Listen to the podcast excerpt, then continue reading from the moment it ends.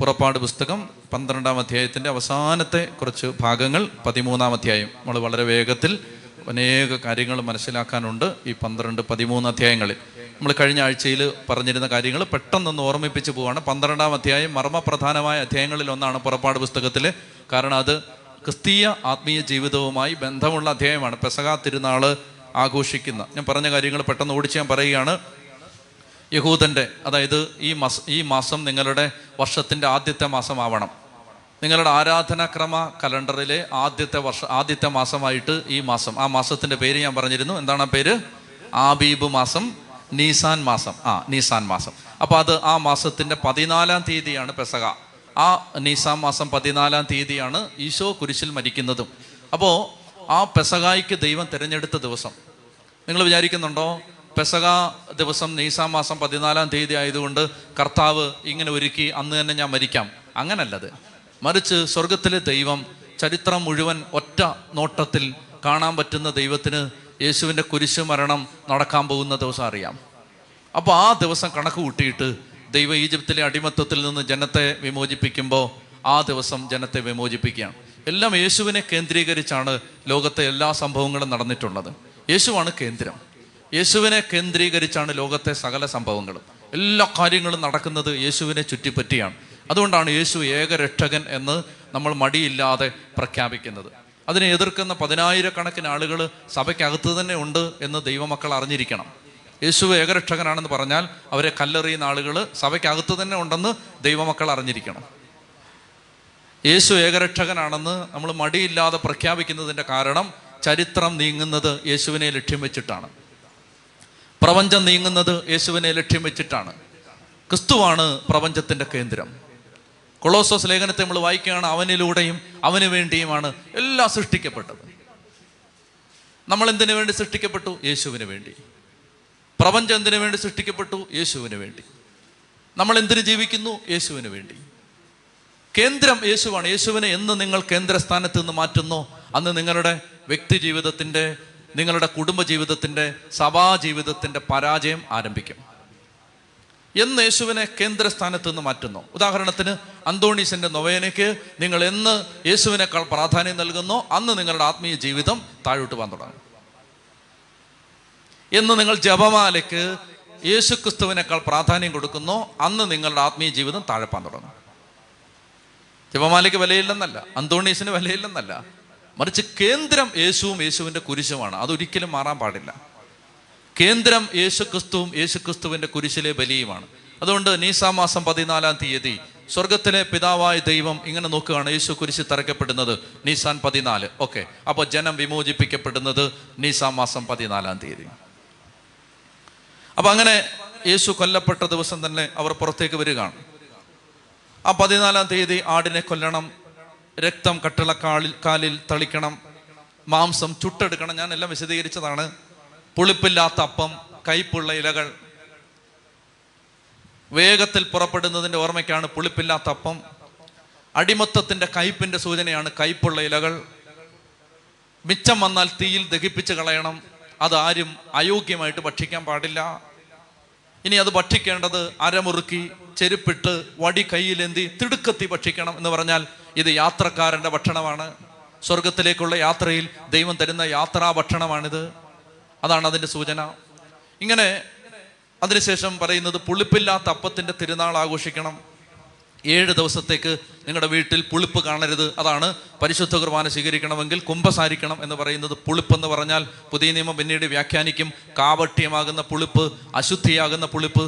അതായത് നിങ്ങളുടെ ജീവിതത്തിൽ പാപം ഉണ്ടാവരുത്. ഈ പെസഹ ഭക്ഷിക്കുമ്പോൾ ഏഴ് ദിവസത്തേക്ക് പുളിപ്പ് നീക്കിക്കളയണം, പുളിപ്പുണ്ടാവരുത്. ഇതെല്ലാം പഴയ നിയമത്തിൽ തന്നെ സൂചനകൾ കിടക്കുകയാണ്.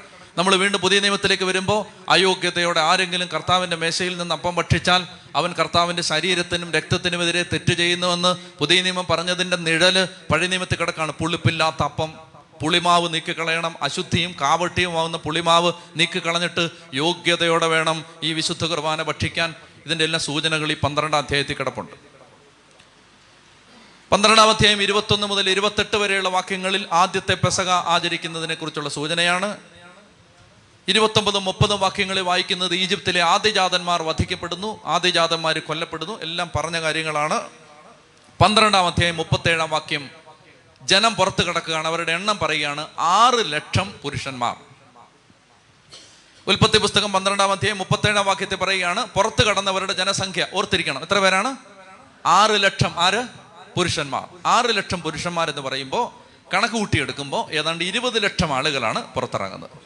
പുരുഷന്മാരുടെ മാത്രമേ പറഞ്ഞിട്ടുള്ളൂ, സ്ത്രീകളും കുട്ടികളും ഉണ്ട്.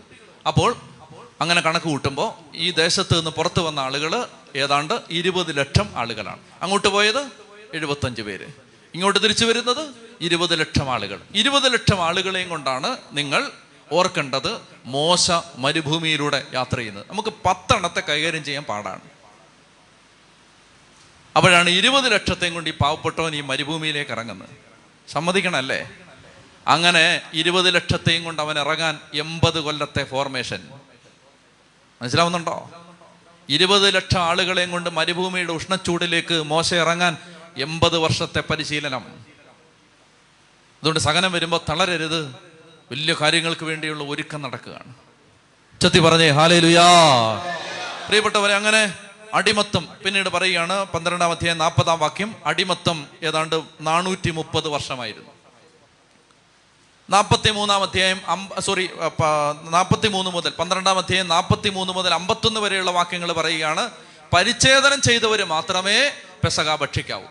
ഞാൻ ആശയങ്ങൾ മാത്രം പറഞ്ഞു പോവാണ്, കാരണം നമുക്ക് ഈ വേർഡ് ബൈ വേർഡ് പഴയ നിയമം വ്യാഖ്യാനിക്കേണ്ട ആവശ്യമില്ല. കാരണം പഴയത് നീക്കിയിട്ട് പുതിയത് കർത്താവ് സ്ഥാപിച്ചു കഴിഞ്ഞു. അപ്പോൾ അതിൻ്റെ പശ്ചാത്തലം മനസ്സിലാക്കാൻ പഴയത് പഠിച്ചാൽ മതി. എല്ലാം ഓരോ വരിയും മനസ്സിലാക്കേണ്ട ആവശ്യമില്ല. അതുകൊണ്ട് ആശയങ്ങൾ മാത്രം മനസ്സിലാക്കി പോവുക, അതാണ് കുറച്ചുകൂടി എളുപ്പവും. പന്ത്രണ്ടാം അധ്യായം നാൽപ്പത്തി മൂന്ന് മുതൽ അമ്പത്തൊന്ന് വരെയുള്ള വാക്യങ്ങൾ പറയുകയാണ്, പരിച്ഛേദനം ചെയ്തവർ മാത്രമേ പെസഹ ഭക്ഷിക്കാവൂ. അതുകൊണ്ടാണ് മാമോദീസ സ്വീകരിച്ചവർ മാത്രമേ വിശുദ്ധ കുർബാന ഭക്ഷിക്കാവൂ എന്ന് പറയുന്നത്. കുർബാനയ്ക്കിടയ്ക്ക് അച്ഛനിടയ്ക്ക് അനൗൺസ് ചെയ്യും, അതായത് സഭയുടെ സംസർഗത്തിൽ കൂട്ടായ്മയിലായിരിക്കുന്നവർ മാത്രമേ ഈ വിശുദ്ധ കുർബാന ഭക്ഷിക്കാവൂ. അതുപോലെ പഴയ നിയമത്തിലെ ആ വേര് കിടക്കുന്നത് എവിടാണ്? പരിച്ഛേദനം ചെയ്ത് ദൈവിക സംവിധാനത്തോട്, അതായത് സഭയോട്, ദൈവിക കൂട്ടായ്മയോട്, ഉടമ്പടിയോട് ബന്ധപ്പെട്ടവർ മാത്രമേ ഇത് ഭക്ഷിക്കാൻ അനുവാദമുള്ളൂ. ചത്തി പറഞ്ഞേ ഹല്ലേലൂയാ. ഇനി വളരെ വിലപ്പെട്ട മറ്റൊരു സൂചന പന്ത്രണ്ടാം അധ്യായത്തിൽ നിന്ന് കിട്ടുന്നത്, പന്ത്രണ്ടാം അധ്യായം നാൽപ്പത്തി ആറാം വാക്യത്തിൽ പറയുകയാണ്, അങ്ങനെ നിങ്ങളൊരു കുഞ്ഞാടിനെ കൊല്ലും. പന്ത്രണ്ടാം അധ്യായം നാൽപ്പത്തി ആറാം വാക്യം, കുഞ്ഞാടിനെ കൊല്ലുമ്പോൾ ആ കുഞ്ഞാടിൻ്റെ അസ്ഥികളൊന്നും തകർക്കരുത്. കുഞ്ഞാടിൻ്റെ അസ്ഥികളൊന്നും തകർക്കാൻ പാടില്ല. യോഹന്നാൻ പത്തൊമ്പത് മുപ്പത്തിയാറിൽ യേശുവിൻ്റെ കണങ്കാൽ അവർ തകർത്തില്ല, കാരണം ഇങ്ങനെ എഴുതപ്പെട്ടിരുന്നു, അവൻ്റെ അസ്ഥികളിലൊന്നും തകർക്കപ്പെടുകയില്ല. യേശു പെസഹ കുഞ്ഞാടാണ് എന്ന സൂചന ഇപ്പം തന്നെ കിട്ടുകയാണ്. അവൻ്റെ അസ്ഥികളൊന്നും തകർക്കാൻ പാടില്ല, ഈ കുഞ്ഞാടിൻ്റെ അസ്ഥി തകർക്കാൻ പാടില്ല. അതുകൊണ്ടാണ് യേശുവിൻ്റെ അസ്ഥി തകർത്തിട്ടില്ല, യേശുവിൻ്റെ കണങ്കാല് തകർത്തിട്ടില്ല. ഇതെല്ലാം പിന്നീട് പുതിയ നിയമത്തിൽ നിറവേറാൻ പോകുന്ന, അതാണ് ബൈബിളിൻ്റെ വിസ്മയം. നൂറ്റാണ്ടുകൾക്ക് മുമ്പ് ദൈവം എന്തെല്ലാം പറഞ്ഞു വെച്ചോ അത് മുഴുവൻ യേശു ക്രിസ്തുവിൽ നിറവേറാൻ പോവുകയാണ്. അതുകൊണ്ടാണ് പഴയ നിയമത്തിൽ നിന്ന് എന്നെ ഒരു കാര്യം ഭയങ്കരമായിട്ട് അത്ഭുതപ്പെടുത്തി. എന്തെന്നറിയാമോ? ഉൽപ്പത്തി പുസ്തകം തീർന്നു തീർന്നിട്ട് പുറപ്പാട് പുസ്തകം ആരംഭിക്കുമ്പോൾ ദൈവം ഒരു പ്രേരണ തന്നതനുസരിച്ച് നമ്മൾ പുതിയ നിയമം തുടങ്ങി. എന്നെ ഓരോ ആഴ്ചയിൽ അത്ഭുതപ്പെടുത്തുന്നത്, എന്താണോ പഴയ നിയമത്തിൽ നമ്മളിവിടെ പഠിപ്പിക്കുന്നത് അതിൻ്റെ കംപ്ലീഷൻ ഉച്ച കഴിഞ്ഞ് പുതിയ നിയമത്തിൽ പഠിപ്പിക്കാൻ കർത്താവ് അങ്ങനെ അതിനെ ആ ആ സ്കീമ കർത്താവ് തയ്യാറാക്കിയിരിക്കുക. ഇന്ന് ഞാൻ പല കാര്യങ്ങളും പറയുമ്പോൾ അത് ഓർമ്മിപ്പിക്കാം. അതായത് എന്താണോ നമ്മൾ ഈ രാവിലെ പഠിക്കുന്നത് ഉച്ച കഴിഞ്ഞിട്ട് പുതിയ നിയമത്തിൽ അതിൻ്റെ പൂർത്തീകരണം കാണാൻ കർത്താവ് നമ്മളെ സഹായിക്കുകയാണ്. അങ്ങനെ ദൈവം ഇതിൻ്റെ ഇതിൻ്റെ സ്കീമ കർത്താവാണ് തയ്യാറാക്കിയിരിക്കുന്നത്. ചെത്തി പറഞ്ഞേ ഹല്ലേലൂയാ. പ്രിയപ്പെട്ട സഹോദരങ്ങളെ, അങ്ങനെ ആടിൻ്റെ അസ്ഥി ഒന്നും തകർക്കരുത്. പന്ത്രണ്ടാം അധ്യായം കഴിഞ്ഞു, പതിമൂന്നാം അധ്യായം. ഇത് വളരെ വിലപ്പെട്ടൊരു അധ്യായമാണ്. പതിമൂന്നാം അധ്യായം നന്നായിട്ട് ശ്രദ്ധിച്ചിരിക്കുക. ഒന്നാം വാക്യം ഉച്ചത്തി വായിച്ചേ. പുറപ്പാട് പതിമൂന്ന് ഒന്ന് ഉച്ചത്തി വായിച്ചേ. കർത്താവ് മോശയോട് കൽപ്പിച്ചു, ഇസ്രായേലിലെ ആദ്യജാതന്മാരെയെല്ലാം എനിക്കായി സമർപ്പിക്കണം, മനുഷ്യരുടെയും മൃഗങ്ങളുടെയും കടിഞ്ഞൂലുകൾ എനിക്കുള്ളതാണ്. പ്രത്യേക ഒരു കാര്യം നിങ്ങൾ ശ്രദ്ധിക്കണം. അതായത് ഒൻപതര മുതൽ പതിനൊന്നര വരെയാണ് നമ്മുടെ കുമ്പസാരത്തിൻ്റെ സമയം. കുർബാന തുടങ്ങുമ്പോൾ ഇവിടുന്ന് ഇടിച്ചു കുത്തി അങ്ങോട്ട് പോകരുത്, അവിടെ ആരും കാണില്ല. അങ്ങനെ ഒരു അസുഖം പലരിലും പടർന്നു പിടിക്കുന്നതായി ശ്രദ്ധയിൽപ്പെടുന്നു. മനസ്സിലായല്ലോ? വിശുദ്ധ കുർബാന അങ്ങോട്ട് ആരംഭിക്കാൻ പോകുന്ന സമയത്ത് അതിൽ അഞ്ച് മിനിറ്റും അങ്ങോട്ട് ഓടി ചെല്ലരുത്. വിശുദ്ധ കുർബാന തുടങ്ങുമ്പോൾ അവിടെയുള്ള സകല അച്ഛന്മാരെയും എഴുന്നേറ്റ് പോരും. എന്തിനാണ് പറയുന്നതെന്നറിയാമോ? അതായത് കുർബാനയുടെ സമയത്ത് അവിടെ പോയി ഇടിച്ച് നിൽക്കരുത്. നിങ്ങൾ വിശുദ്ധ കുർബാനയെ സംബന്ധിക്കുക എന്നത് വളരെ പ്രധാനപ്പെട്ടതാണ്. അത് പ്രത്യേകം ശ്രദ്ധിക്കണം. കുമ്പസാരം വേണമെങ്കിൽ ഇപ്പം പോയി കുമ്പസാരിച്ചോണം. കൃത്യം പതിനൊന്നര മണിക്ക് കുമ്പസാരം അവസാനിക്കും. സന്തോഷായോ? ചെത്തി പറഞ്ഞേ ഹല്ലേലൂയാ. പതിമൂന്നാം അധ്യായം ഒന്നാം വാക്യം, കർത്താവ് മോശയോട് കൽപ്പിച്ചു, ഇസ്രായേലിലെ ആദ്യജാതന്മാരെ എല്ലാം എനിക്ക് വേണ്ടി നീ സമർപ്പിക്കണം. കടിഞ്ഞൂൽ പുത്രന്മാർ, മൃഗത്തിൻ്റെയും മനുഷ്യൻ്റെയും കടിഞ്ഞൂലുകൾ എനിക്കുള്ളതാണ്. എന്താണ് ഇതിൻ്റെ ന്യായം? ദൈവം ശ്രദ്ധിച്ചു കേൾക്കണം. ദൈവം എന്തിനാണ് പറയുന്നത് കടിഞ്ഞൂൽ പുത്രന്മാരെയല്ല എനിക്ക് തരണമെന്ന് പറയാനുള്ള ദൈവത്തിൻ്റെ ന്യായം എന്താണ്? നിങ്ങളുടെ ആദ്യജാതന്മാരെ എല്ലാം എനിക്ക് തരണം. എന്താണ് ദൈവം ഇത് പറയാനുള്ള ദൈവത്തിൻ്റെ ന്യായം? ദൈവം പറയുകയാണ്, ആദ്യജാതന്മാരെ എല്ലാം വധിച്ചപ്പോൾ നിങ്ങളുടെ മക്കളെ ഞാൻ വെറുതെ വിട്ടു. ഞാനൊരു മർമ്മപ്രധാനമായ ആശയത്തിലേക്ക് നിങ്ങളെ എത്തിക്കാൻ ശ്രമിക്കുകയാണ്, എൻ്റെ കൂടെ വരണം. അതായത്, നിങ്ങൾ ആദ്യജാതന്മാർ കൊല്ലപ്പെടാൻ സാധ്യതയുണ്ടായിരുന്ന രാത്രിയിൽ കുഞ്ഞാടിൻ്റെ രക്തം നിങ്ങളുടെ ആദ്യജാതന്മാരെ കൊല്ലാതെ വിട്ടു. ഈജിപ്തിലെ ആദ്യജാതന്മാരെല്ലാം വധിക്കപ്പെട്ടു. മൃഗങ്ങളുടെ കടിഞ്ഞൂലുകളും കടിഞ്ഞൂൽ സന്തതികളും വധിക്കപ്പെട്ടു. അപ്പോൾ അങ്ങനെ ആദ്യജാതന്മാരെല്ലാം വധിക്കപ്പെട്ടപ്പോൾ നിങ്ങളുടെ ആദ്യജാതന്മാരെ ദൈവം വെറുതെ വിട്ടു. അതുകൊണ്ട് അതിൻ്റെ ഓർമ്മയ്ക്കായിട്ട്, അതിൻ്റെ നന്ദി സൂചനമായിട്ട് സൂചകമായിട്ട് നിങ്ങൾ നിങ്ങളുടെ ആദ്യത്തെ മക്കളെ എനിക്ക് തരണം. ആദ്യജാതന്മാരെല്ലാം ദൈവത്തിൻ്റെതാണ്. പ്രിയപ്പെട്ടവരെ, ദൈവം നമ്മളെ രക്ഷിച്ചത് എന്തിനാണ്? ദൈവം നമ്മളെ ഓരോ കാര്യത്തിൽ നിന്നും വിടുവിക്കുന്നത്, ഓരോ അനുഗ്രഹം തരുന്നത് എന്തിനാണ്? ഞാൻ കഴിഞ്ഞ ആഴ്ച പറഞ്ഞു, ഒന്ന് ദൈവത്തെ ആരാധിക്കാനാണ്. രണ്ടാമത്തേത് നമ്മൾ ദൈവത്തിൻ്റേതായിട്ട് മാറാനാണ്. നമ്മൾ ദൈവത്തിൻ്റേതാണ്, ദൈവത്തിൻ്റേതായിട്ട് നമ്മൾ ജീവിക്കാനാണ് ദൈവം നമ്മളെ രക്ഷിച്ചത്. വേറെ ആർക്കും വേണ്ടി ജീവിക്കാനല്ല, ദൈവത്തിന് വേണ്ടി ജീവിക്കാനാണ് ദൈവം നമ്മെ രക്ഷിച്ചത്. പുറപ്പാട് പുസ്തകം ഒൻപതാം അധ്യായം പതിനാറാം വാക്യത്തിൽ പറയുന്നുണ്ട്, ഫറവോയോട് ദൈവം പറയുകയാണ്, എൻ്റെ ശക്തി നിനക്ക് കാണിച്ചു തരാനും എൻ്റെ നാമം ലോകം മുഴുവൻ അറിയിക്കപ്പെടാനും വേണ്ടിയാണ് നിന്നെ ഞാൻ ജീവിക്കാൻ അനുവദിച്ചത്. അതായത് ഫറവോയോട് ദൈവം പറയുകയാണ്, ഫറവോ ദൈവം നിന്നെ ദൈവം പറയുകയാണ് ഞാൻ നിന്നെ ജീവിക്കാൻ അനുവദിച്ചത്. ചെറുപ്പക്കാരാ, മകളെ, അപ്പച്ച, അമ്മച്ചി, ദൈവം നിന്നെ ജീവിക്കാൻ അനുവദിച്ചത് എന്തിനാണെന്നറിയാമോ? ദൈവത്തിൻ്റെ ശക്തി നിനക്ക് കാണിച്ചു തരാനും ദൈവത്തെ ലോകം മുഴുവൻ അറിയിക്കാനുമാണ് ദൈവം നിന്നെ ജീവിക്കാൻ അനുവദിച്ചത്. നമ്മുടെ മേൽ ഒരു ഒരു ബാധ്യത വന്ന് കിടപ്പുണ്ട്. അതായത് ദൈവത്തെ അറിയിക്കുക എന്നൊരു ബാധ്യത, ദൈവത്തെ വെളിപ്പെടുത്തുക എന്നൊരു ബാധ്യത. ഇപ്പൊ എന്നെ ഒരാൾ കാണുമ്പോൾ ഒരാൾക്ക് ദൈവത്തെ അനുഭവിക്കാൻ പറ്റുന്നില്ലെങ്കിൽ എന്നെ വിളിക്കാവുന്ന ഏറ്റവും നല്ല പേരാണ് സ്കാൻഡൽ, ഉതപ്പ്, എതിർ സാക്ഷ്യം. അതായത് ഞാൻ ഇവിടെ ഇങ്ങനെ ജീവിക്കുന്നു. ഇപ്പൊ ഇവിടെ ജീവിക്കുന്ന അച്ഛനെ ഈ താഴെയുള്ള ആളുകളൊക്കെ വിളിക്കുന്നത് തോട്ടത്തിലെ അച്ഛൻ എന്നാണ്. തോട്ടത്തിലെ അച്ഛൻ, ഇതൊരു തോട്ടമാണ്, ഈ തോട്ടത്തിലെ അച്ഛൻ. അപ്പൊ ഇങ്ങനെ വന്ന് രാത്രിയിലൊക്കെ ചിലപ്പോൾ വിളിക്കും, തോട്ടത്തിലെ അച്ഛാന്ന് പറഞ്ഞ് വിളിക്കും. അപ്പൊ തോട്ടത്തിലെ അച്ഛനെ ഈ നാട്ടുകാർ കാണുമ്പോൾ, തോട്ടത്തിലെ അച്ഛനെ കാണുന്ന സമയത്ത് അവർക്ക് കർത്താവിനെ ഫീൽ ചെയ്യുന്നില്ലെങ്കിൽ ഞാൻ ഈ തോട്ടത്തിൽ ജീവിക്കുന്നത് സ്കാൻഡലാണ്, എതിർ സാക്ഷ്യമാണ്, ഉതപ്പാണ്. മനസ്സിലാവുന്നുണ്ടോ നിങ്ങൾക്ക്? അങ്ങനെ ഞാൻ ഉതപ്പായാൽ എന്നെ കുറിച്ച് ബൈബിൾ പറയുന്നത് കഴുത്തിൽ തിരികല്ല് കെട്ടി വെള്ളത്തിൽ താക്കുന്നതാണ് നീ കൂടുതൽ ജീവിക്കുന്നതിനേക്കാൾ നല്ലത്. എൻ്റെ പ്രിയപ്പെട്ട സഹോദരങ്ങൾ, ഈ വചനം കേട്ടവർ, ഈ വചനം പറഞ്ഞ ഞാൻ, വചനം കേട്ട നിങ്ങൾ, നമ്മളെ കാണുമ്പോൾ ഒരാൾക്ക് കർത്താവിനെ കാണാൻ പറ്റുന്നില്ലെങ്കിൽ, നമ്മളെ കാണുമ്പോൾ ഒരാൾക്ക് കർത്താവ് വെളിപ്പെട്ട് വരുന്നില്ലെങ്കിൽ, പൗലോസ് ശ്ലീഹ പറയും, ഞങ്ങൾ എവിടെ ചെന്നാലും ഞങ്ങൾ ക്രിസ്തുവിൻ്റെ പരിമളമാണ്. വി ആർ ദ ഫ്രേഗ്രൻസ്, സുഗന്ധം. ഞങ്ങൾ എവിടെ ചെന്നാലും കർത്താവിനെ മണക്കുകയാണ്. നമ്മളെ മണക്കുന്ന സമയത്ത് ലോഹ കഴിയില്ല എന്നല്ല ആളുകൾ പറയുന്നത്, ഇതേ ഇയാൾ കർത്താവിനെ മണക്കുകയാണ്. അയ്യോ, ഭയങ്കരം ഈശോയുടെ മണം. അയാളുടെ വാക്കിൽ, അയാളുടെ പെരുമാറ്റത്തിൽ, അയാളുടെ ഇടപഴകലുകളിൽ യേശുവിൻ്റെ സുഗന്ധം. ഫറവോയുടെ ദൈവം പറയാണ്, നിന്നെ എന്തിനാണ് ഞാൻ ജീവിക്കാൻ അനുവദിച്ചതെന്നറിയാമോ? എടാ പൊന്നമോനെ, നിന്നെ ഞാൻ ജീ കൊല്ലാതെ വിട്ടത് എന്തിനാണെന്നറിയാമോ? നിന്നിലൂടെ എൻ്റെ നാമം പ്രഘോഷിക്കപ്പെടാനാണ്, എൻ്റെ നാമം പ്രഘോഷിക്കപ്പെടാനാണ് നിന്നെ ഞാൻ ജീവിക്കാൻ വിട്ടു തന്നത്.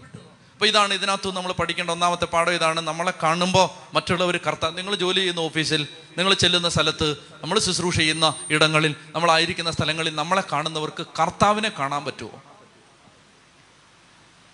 മദർ തെരേസ സുവിശേഷം പ്രസംഗിച്ചിട്ടില്ല. നിങ്ങൾക്കറിയുമോ മദർ തെരേസ ഇവാഞ്ചലൈസേഷൻ മീറ്റിങ്ങുകളിൽ പങ്കെടുത്തിട്ടില്ല.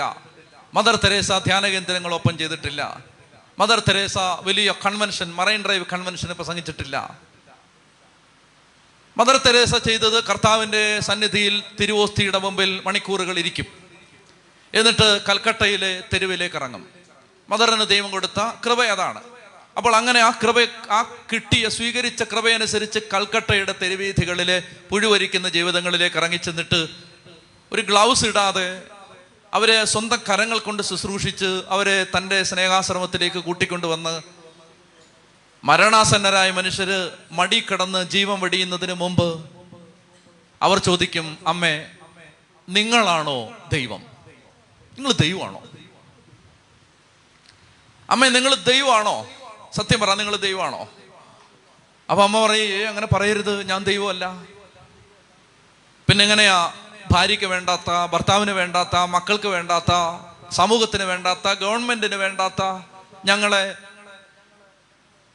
അമ്മയുടെ നിർമ്മലമായ കരങ്ങൾ കൊണ്ട് താങ്ങിയെടുത്ത് അമ്മയുടെ പരിചരണങ്ങൾക്കും സ്നേഹത്തിനും വിധേയരാവാനുള്ള ഭാഗ്യം തന്ന് ഈ മടിയിൽ കിടന്ന് മരിക്കാൻ ഞങ്ങളെ അനുവദിക്കുന്ന ആ സ്നേഹം, അമ്മേ നിങ്ങൾ ദൈവമല്ലെങ്കിൽ പിന്നെ എവിടുന്നാണ്? അപ്പൊ അമ്മ പറയും, മക്കളെ അമ്മ ദൈവമല്ല, പക്ഷേ അമ്മയെക്കാളും ഒരായിരം ഇരട്ടി, ഒരു പതിനായിരം ഇരട്ടി, ലക്ഷക്കണക്കിന് ഇരട്ടി നിങ്ങളെ സ്നേഹിക്കുന്ന ഒരാളോടുള്ള സ്നേഹം കൊണ്ടാണ് അമ്മ ഇത് ചെയ്യുന്നത്. അപ്പൊ അവര് ചോദിക്കും, അമ്മ അതാരാ അമ്മ? ആളുടെ പേരാണ് ഈശോ. അപ്പൊ ആ മടി കിടന്ന് മരിക്കാൻ തുടങ്ങുന്ന മനുഷ്യൻ പറയും, അങ്ങനെയാണെങ്കിൽ അമ്മ എനിക്ക് ആ ഈശോയെ വേണം അമ്മ. ആ ഈശോ മിശിഹായുടെ നാമത്തിലാണ് മോനെ ഞാൻ നിന്റെ മേൽ കുരിശടയാളം വരയ്ക്കുന്നു എന്ന് പറഞ്ഞാൽ മദർ തെരേസയെ കണ്ടപ്പോ ഒരാൾക്ക് യേശുവിനെ വെളിപ്പെട്ട് കിട്ടി. അപ്പൊ ആ കുഷ്ഠരോഗിക്ക് മനസ്സിലായി ഈശോ എന്ന് പറഞ്ഞാൽ ദേ ഇങ്ങനെ ഇരിക്കും. ജോൺ പോൾ രണ്ടാമൻ മാർപ്പാപ്പ പറഞ്ഞു, സുവിശേഷം നാല് എഴുതപ്പെട്ടിട്ടുണ്ട്, പക്ഷേ ലോകത്തെ ഈ സുവിശേഷം ഒന്നും വായിക്കാൻ ഭാഗ്യം കിട്ടാത്തൊരു മനുഷ്യൻ വായിക്കാൻ സാധ്യതയുള്ള ഏക വേദപുസ്തകം മനുഷ്യ, ക്രിസ്ത്യാനി, അച്ഛ, കന്യാസ്ത്രീ നിന്റെ ജീവിതമായിരിക്കും. ഈ പ്രപഞ്ചത്തിൽ ഈ ബൈബിൾ വായിക്കാൻ ഭാഗ്യം കിട്ടിയിട്ടില്ലാത്ത, ബൈബിൾ വായിക്കാത്ത, തിരുവെഴുത്തുകളെ പരിചയമില്ലാത്ത മനുഷ്യർ വായിക്കാൻ സാധ്യതയുള്ള ഏക വേദപുസ്തകം നമ്മുടെ ജീവിതമായിരിക്കും. ഈ വേദപുസ്തകം വായിക്കുമ്പോൾ അവർ യേശുവിനെ കണ്ടുമുട്ടുമോ എന്നാണ് ഞാനും നിങ്ങളും എല്ലാ ദിവസവും മുട്ടുകുത്തി നിന്ന് ചോദിക്കേണ്ട ചോദ്യം. എന്നെ കാണുമ്പോൾ ഒരാൾക്ക് യേശുവിനെ കാണാൻ പറ്റുമോ? യേശു സ്നേഹിച്ച പോലെ സ്നേഹിക്കാൻ പറ്റുമോ? യേശു ക്ഷമിച്ച പോലെ സ്നേഹിക്കാൻ പറ്റുമോ? യേശു കരുണ കാണിച്ചതുപോലെ കരുണ കാണിക്കാൻ പറ്റുമോ? പ്രിയപ്പെട്ട സഹോദരങ്ങളെ, ഇത് നമ്മുടെ ജീവിതത്തെ നോക്കി ദൈവം സ്വർഗം ചോദിക്കുന്നുണ്ട്. അപ്പോൾ കർത്താവ് പറയുകയാണ്, നിന്നെ ഞാൻ നിങ്ങളുടെ മക്കളെ കൊല്ലാതെ വിട്ട് എന്തിനാണെന്നറിയാമോ? അവർ എൻ്റേതായിട്ട് ജീവിക്കാനാണ്. എൻ്റെ, അതായത് they have to reflect me. അവരെ കാണുന്ന സമയത്ത് യേശു ദൈവത്തെ കാണണം. എല്ലാവരും ഇസ്രായേലെ, നിന്റെ മക്കളെ, നിന്റെ ആദിജാതന്മാരെ എല്ലാവരും കാണുന്ന സമയത്ത് അവരെന്നെ കാണണം.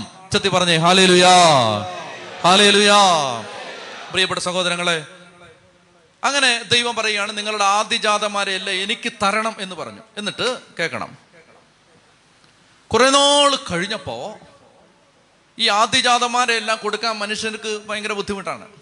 കാരണം ആദിജാതന്മാരെ, അതിന് നിയമം എങ്ങനെയാണ്? ആദിജാതന്മാരെ എല്ലാം കൊണ്ടുപോയി ദേവാലയത്തെ സമർപ്പിക്കണം. സമർപ്പിച്ചിട്ട് മക്കളെ പള്ളി നിർത്തിയിട്ട് വരാൻ പറ്റില്ല.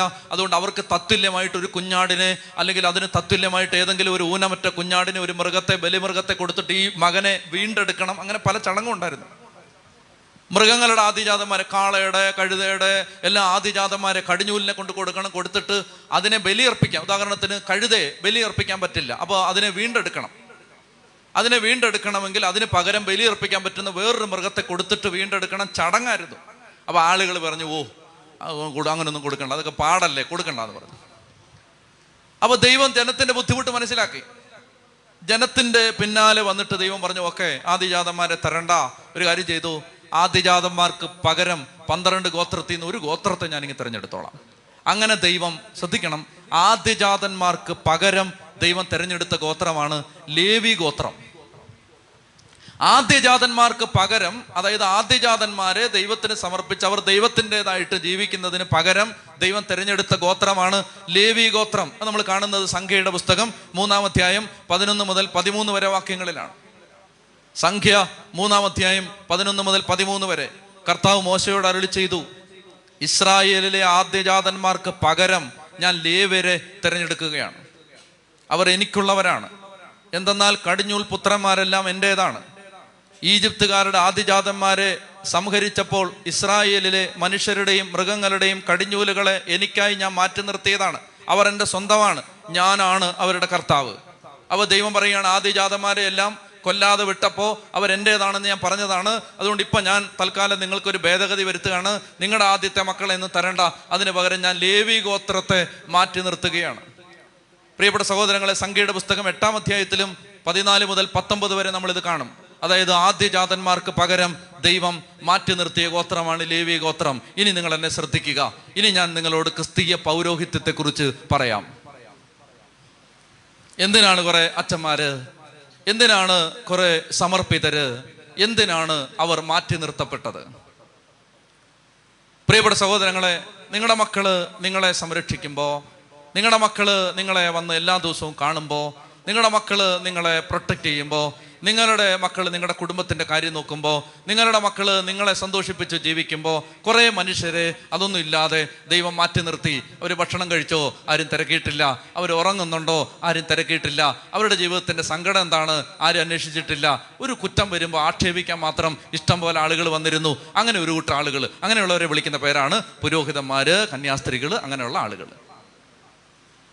ഇവരെക്കുറിച്ച് ഞാൻ നിങ്ങളോട് പറയാം. ഇവർ നിങ്ങളുടെ ആദ്യജാതന്മാർക്ക് പകരം, നിങ്ങളുടെ മക്കൾക്ക് പകരം, നിങ്ങളുടെ മക്കൾ വേട്ടയാടപ്പെടുന്നതിന് പകരം, നിങ്ങളുടെ മക്കൾ ബലി കൊടുക്കപ്പെടുന്നതിന് പകരം, നിങ്ങളുടെ മക്കൾ പട്ടിണി കിടക്കുന്നതിന് പകരം, നിങ്ങളുടെ മക്കൾ കൈവിരിച്ച് നിൽക്കുന്നതിന് പകരം ദൈവം മാറ്റി നിർത്തിയ, അറുക്കപ്പെടാൻ മാറ്റി നിർത്തിയ ആളുകളുടെ പേരാണ് അച്ഛന്മാരും കന്യാസ്ത്രീകളും.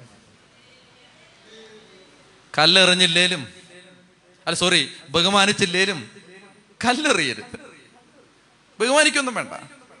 പക്ഷെ കൂട്ടമായിട്ട് ഒന്നടങ്കം ആക്ഷേപിക്കാൻ, പിന്നെ അത് ഷെയർ ചെയ്യാൻ കൂട്ടു നിൽക്കരുത്. ബഹുമാനിക്ക പൂജാപീഠത്തിലിരുത്തുമൊന്നും വേണ്ട, പരമപദം തരുമൊന്നും വേണ്ട, മാന്യമായിട്ട് വിട്ടാൽ മതി. പക്ഷെ പ്രിയപ്പെട്ട സഹോദരൻ, നിങ്ങൾ ഓർക്കണം, നിങ്ങളുടെ മക്കൾക്ക് പകരമാണ് ഈ കൊച്ച് പതിനഞ്ചാമത്തെ വയസ്സിൽ സെമിനാരിയിലേക്ക് പോയത്. നിങ്ങളുടെ പെമ്മക്കൾക്ക് പകരമാണ് ഈ പെങ്കൊച്ചുങ്ങൾ മടത്തിച്ചേർന്നതെന്ന് മനസ്സിലാവുന്നുണ്ടോ? മാറ്റി നിർത്തപ്പെട്ട ലേവി ഗോത്രമാണത്. അങ്ങനെ മാറ്റി നിർത്തപ്പെട്ട ആളുകൾ ഇതൊക്കെ പറയുമ്പോൾ ഇതിനെ പുച്ഛിക്കുന്ന ആളുകൾ സഭയ്ക്കകത്ത് തന്നെ ഉണ്ട്. പൗരോഹിത്യത്തെക്കുറിച്ച് ഇത് പറഞ്ഞാൽ ഇതിനെ പുച്ഛിക്കുന്ന ആളുകൾ അച്ഛന്മാരുടെ കൂട്ടത്തിൽ തന്നെ ഉണ്ട്. എങ്കിലും ദൈവത്തിൻ്റെ വെളിപ്പെടുത്തലുകൾ പറയാതിരിക്കാൻ പറ്റില്ല. ഒരച്ഛൻ ഇങ്ങനെ കൈവിരിച്ച് നിന്നാ ഉണ്ടല്ലോ, ഒരച്ഛൻ ഇങ്ങനെ കൈവിരിച്ച് നിൽക്കുകയാണ്, കർത്താവെ അങ്ങനെ കേൾപ്പിച്ചു തന്ന എൻ്റെ മക്കൾ അവരുടെ മേൽ സംഹാരദൂതൻ വരരുതെന്ന് പറഞ്ഞ് ഇങ്ങനെ കൈവിരിച്ച് നിന്നാൽ ഒരു പിശാച് അതിനെ ഭേദിച്ച് അങ്ങോട്ട് വരില്ല. നിങ്ങൾ എന്താ കരുതിയത്? എന്താ കരുതിയത്? എന്താ ഇങ്ങനെല്ലാം നിലനിൽക്കുന്നത്? എന്താ ഇങ്ങനെയെല്ലാം മുന്നോട്ട് പോകുന്നത്? നിങ്ങൾ എന്താ കരുതിയത്? നമ്മുടെ മിടുക്കുകൊണ്ടാണ്? നല്ല ഒരേ പാവങ്ങൾ കർത്താവിന് വേണ്ടി പട്ടിണി കിടക്കാനും മുട്ട നിൽക്കാനും കരയാനും മുട്ടലഴയാനും പ്രായച്ചിത്തം ചെയ്യാനും പരിഹാരം ചെയ്യാനും ഒക്കെ ഒരു ഒത്തിരി ഒന്നും ഇല്ലെങ്കിലും ഒത്തിരി ഒരുപാട് ഒരു വലിയ ഒരുപാട് ഒരുപാടുണ്ട്. നിങ്ങൾ പത്രത്തിൽ വന്ന രണ്ടോ മൂന്നോ കണ്ടല്ലോ, അതൊന്നും അല്ലെന്ന്. നല്ല ആറ്റം ബോംബുകൾ വെളി വരാതെ മുറിക്കാത്തിരിപ്പുണ്ട്. ചെത്തി പറഞ്ഞേ ഹല്ലേലൂയ, ഹല്ലേലൂയ. പ്രിയപ്പെട്ട സഹോദരങ്ങളെ, അതുകൊണ്ട് എന്താ ചെയ്യുക? പൗരോഹിത്യത്തെ, സമർപ്പണ ജീവിതത്തെ, സഭാജീവിതത്തെ പ്രാർത്ഥിച്ച് ബലപ്പെടുത്തണം. പ്രാർത്ഥിക്കണം, പ്രാർത്ഥിച്ച് ബലപ്പെടുത്തണം. ഇഷ്ടംപോലെ പ്രാർത്ഥന കൊടുക്കണം. കാരണം യുദ്ധമുന്നണിയിൽ മുൻനിരയിൽ നിൽക്കുന്നവർക്ക് ആദ്യം ഏറ് കിട്ടും. അതുകൊണ്ട് പ്രാർത്ഥിച്ച് പ്രാർത്ഥിച്ച് പ്രാർത്ഥിച്ച് പ്രാർത്ഥിച്ച് വിധിയും വിചാരണയും മാറ്റിവെച്ചിട്ട് പ്രാർത്ഥിച്ച് ബലപ്പെടുത്തണം. അതാണ് പിശാചിന് കൊടുക്കാനുള്ള മറുപടി. പ്രിയപ്പെട്ട സഹോദരങ്ങൾ, അതായത് തെരുവീഥികളിൽ പൗരോഹിത്യം വലിച്ചഴക്കപ്പെടുമ്പോൾ, ചർച്ച ചെയ്യപ്പെടുമ്പോൾ, എവിടെങ്കിലും ആർക്കെങ്കിലും വരുന്ന ഒന്ന് രണ്ട് പിഴവുകൾക്ക് ഒന്നടങ്കം ഒരു സമൂഹത്തെ ആക്ഷേപിക്കുന്ന സമയത്ത്, പ്രിയപ്പെട്ട സഹോദരങ്ങളെ, എനിക്ക് ഒത്തിരി സന്തോഷം തന്നിട്ടുണ്ട്, അന്നേരം ഫോണിൽ ഇന്ന് വരെ വിളിച്ചിട്ടില്ലാത്ത, ഇന്ന് വരെ നമ്മളോട് ഒരു പ്രാർത്ഥന പോലും ചോദിച്ചിട്ടില്ലാത്ത ഒരു ചെറുപ്പക്കാരൻ, ഒരു പെങ്കൊച്ച്, ഒരു ചേച്ചി, ഒരമ്മ, ഒരപ്പച്ചൻ, ഒരമ്മച്ചി ഒരു മെസ്സേജ് അയക്കും, ഭാരപ്പെടരുത് കേട്ടോ, ഞങ്ങളുണ്ട് നിങ്ങളുടെ കൂടെ. അങ്ങനെ വരും മെസ്സേജുകൾ. അവർ പ്രാർത്ഥനയ്ക്കൊന്നും വിളിച്ചിട്ടില്ല, ധ്യാനിപ്പിക്കാൻ വരുമോ ചോദിച്ചിട്ട് വന്നിട്ടില്ല, അങ്ങനെ നമ്മളോട് ഒരു സഹായം ചോദിച്ചിട്ടില്ല, നമ്മളൊരു സഹായം ചെയ്തു കൊടുത്തിട്ടില്ല. ചിലപ്പോൾ ഏതെങ്കിലും വിദൂരത്ത്, ഏതെങ്കിലും ഒരു രാജ്യത്ത്, ഏതെങ്കിലും ഒരു കുഗ്രാമത്തിൽ എവിടെയെങ്കിലും ഇരുന്ന്, ഒരു കപ്പലിലിരുന്ന് ഈ സുവിശേഷം കേട്ടൊരു ചെറുപ്പക്കാരനാവാം. ഒരു മെസ്സേജ് വിടും, ഡാനിലച്ച പരപ്പെടണ്ട കേട്ടോ, ഞങ്ങൾ നിങ്ങളുടെ കൂടാണ്. ചെത്തി പറഞ്ഞേ ഹല്ലേലൂയ. പ്രിയപ്പെട്ട സഹോദരങ്ങളെ, അങ്ങനെ നൂറെണ്ണം ചുറ്റിനും നിന്നുണ്ടല്ലോ പൗരോഹിത്യങ്ങൾ തീ പിടിക്കും. പ്രാർത്ഥിക്കണം, മുട്ട നിന്ന് അച്ഛന്മാർക്ക് വേണ്ടി, സിസ്റ്റേഴ്സിന് വേണ്ടി, സഭയ്ക്ക് വേണ്ടി, മെത്രാന്മാർക്ക് വേണ്ടി പ്രാർത്ഥിക്കണം. പ്രിയപ്പെട്ട സഹോദരങ്ങളെ, ഈ സംവിധാനത്തെ അപ്പാടെ തച്ചുടച്ച് തകർക്കാം എന്നൊരു വ്യാമോഹം പലർക്കും ഉണ്ട്. നടക്കില്ല, അതൊന്നും അത് നടക്കത്തില്ലത്. കാരണം വലിയ ചക്രവർത്തിമാര് നോക്കിയതാണ്, ഒരു സാമ്രാജ്യം നോക്കിയതാണ് ഇതിനെ തകർക്കാൻ. റോമാ സാമ്രാജ്യം ഇതിനെ തകർക്കാൻ നോക്കിയതാണ്. ഒരു മുട്ടുസൂചി പോലും കയ്യിലില്ലാതെ നിന്ന പാവപ്പെട്ട മനുഷ്യരെ അലറിയാർക്കുന്ന സിംഹങ്ങളുടെ മുമ്പിലേക്ക് വലിച്ചിഴച്ചു കൊടുത്തതാണ്. കൊളോസിയങ്ങൾ എന്ന് വിളിക്കുന്ന വലിയ ഫുട്ബോൾ ഗാലറി പോലെയുള്ള വലിയ സമ്മേളന സ്ഥലങ്ങളിൽ ആഴ്ചകളോളം പട്ടിണിക്കിട്ട സിംഹത്തിന്റെ മുമ്പിലേക്ക് ക്രിസ്ത്യാനിയെ പച്ചജീവനോടെ വലിച്ചെറിഞ്ഞു കൊടുത്തിട്ട് കാണികൾ ഗാലറിയിൽ ഇരുന്ന് കൈയടിച്ചിട്ട് അത് വിനോദോപാധിയാക്കിയിട്ട് അങ്ങനെ പച്ചജീവനോടെ ചുട്ടെടുത്താൽ ഇല്ലാതാകുമെന്ന് ഒരു കാലഘട്ടത്തിൽ ഒരു സാമ്രാജ്യം, അന്ന് ലോകത്തെ നിയന്ത്രിച്ചിരുന്ന ഒരു സാമ്രാജ്യം തെറ്റിദ്ധരിച്ചതാണ്. നടന്നില്ല. സീസർമാരും ഫറവോമാരും ചക്രവർത്തിമാരും സർവാധിപന്മാരും ഓർമ്മകൾക്കപ്പുറത്തേക്ക് മറഞ്ഞുപോയപ്പോഴും കർത്താവിന്റെ സഭ അത് തലയെടുപ്പോടെ യേശുവിന്റെ രണ്ടാം വരവ് വരെ അതിങ്ങനെ തലയെടുത്ത് തന്നെ നിൽക്കും. അങ്ങനെ നിൽക്കണമെങ്കിൽ എന്ത് ചെയ്യണം? പ്രാർത്ഥിച്ച് ശക്തിപ്പെടുത്തണം. ചെത്തി പറഞ്ഞേ ഹല്ലേലൂയാ, ഹല്ലേലൂയാ. ദൈവജനത്തെ ശുശ്രൂഷകർ, നിങ്ങൾ അതായത് ഒരു അച്ഛൻ കുർബാന ചെല്ലുമ്പോൾ ഇന്ന് ഇന്ന് ശ്രദ്ധിച്ചോണം. ഇന്ന് കുർബാന അർപ്പിക്കുന്ന സമയത്ത് അച്ഛൻ തന്നെ ചെയ്യാൻ പോകുന്നത്, എനിക്കും എൻ്റെ വീട്ടുകാർക്കും വേണ്ടി ഞാൻ ഈ ബലി അർപ്പിക്കുമ്പോൾ നിങ്ങൾ എനിക്ക് വേണ്ടി പ്രാർത്ഥിക്കണേ എന്നാണ് പറയാൻ പോണേ. സഹോദരങ്ങളെ, ഞാൻ എനിക്കും എൻ്റെ കുടുംബക്കാർക്കും വേണ്ടി ഈ ബലി അർപ്പിക്കുമ്പോൾ നിങ്ങളൊന്ന് പ്രാർത്ഥിച്ചു തരും, അങ്ങനെയാണ് പറയുന്നത്. സഭ മുഴുവനും വേണ്ടി ഞാൻ അർപ്പിക്കുന്ന ഈ ബലിയിൽ സഹോദരങ്ങളെ എനിക്ക് വേണ്ടി പ്രാർത്ഥിക്കണം എന്ന് പറഞ്ഞൊരു അച്ഛൻ ഒരു ബലി അർപ്പിക്കുന്ന സമയത്ത് അതിനകത്ത് നിങ്ങളെല്ലാം ഉണ്ട്, നിങ്ങളെല്ലാം ഉണ്ട്. ഞങ്ങൾ ചൊല്ലുന്നൊരു രഹസ്യ പ്രാർത്ഥന എങ്ങനെയാണ്? ദൈവമേ, ഞങ്ങളോട് പ്രാർത്ഥന യാചിച്ച ആളുകൾ, അവരുടെ പേര് നീ അറിയുന്നല്ലോ, നിനക്കറിയാമല്ലോ ആരൊക്കെ ഞങ്ങളോട് പ്രാർത്ഥന, അവരെ ഞങ്ങൾ ഈ കാസയിലോട്ട് ഇടുകയാണ്. അതേ തുറന്ന് പറഞ്ഞേ ഹല്ലേലൂയാ, ഹല്ലേലൂയാ. പ്രിയപ്പെട്ട സഹോദരങ്ങളെ, ഇനി എനിക്ക് രണ്ടാമതൊരു ഉപദേശം എനിക്ക് തരാനുള്ളത്, എനിക്കറിയാം എന്നെ കല്ലെറിയും, എന്നാലും ഞാൻ പറയാം. അതായത് രണ്ടാമതൊരു ഉപദേശം, നിങ്ങളുടെ മക്കളെ സെമിനാരി വിടാൻ താല്പര്യമുണ്ടെങ്കിൽ അവരെ വിശ്വാസം പഠിപ്പിച്ചിട്ട് വിടണം.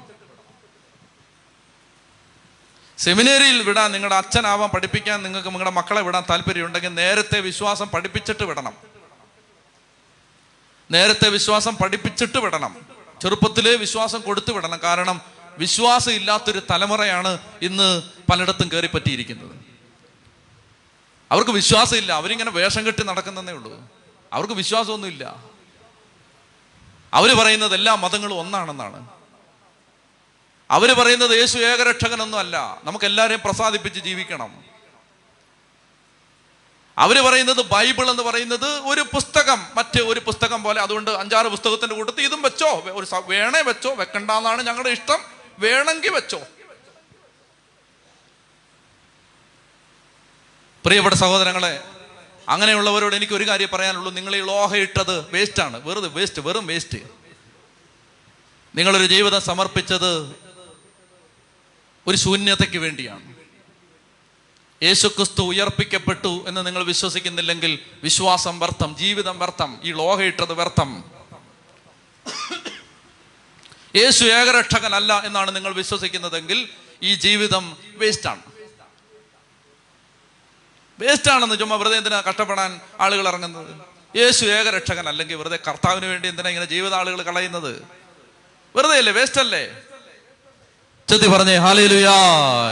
അതുകൊണ്ട് പ്രിയപ്പെട്ട ദൈവമക്കളെ, സഭയ്ക്ക് വേണ്ടി, കൂട്ടായ്മകൾക്ക് വേണ്ടി, പൗരോഹിത്യത്തിന് വേണ്ടി, സന്യസ്തർക്ക് വേണ്ടി വിശ്വാസത്തോടെ മുട്ട നിന്ന് പ്രാർത്ഥിക്കണം. അങ്ങനെ പ്രാർത്ഥിക്കണം. കാരണം അവർ ആദിജാതന്മാരാണ്, അവർ വിലയ്ക്ക് വാങ്ങപ്പെട്ടവരാണ്. അവർ നിങ്ങൾക്കും നിങ്ങളുടെ മക്കൾക്കും പകരം പകരം ദൈവം മാറ്റി നിർത്തിയ ആളുകളാണ്.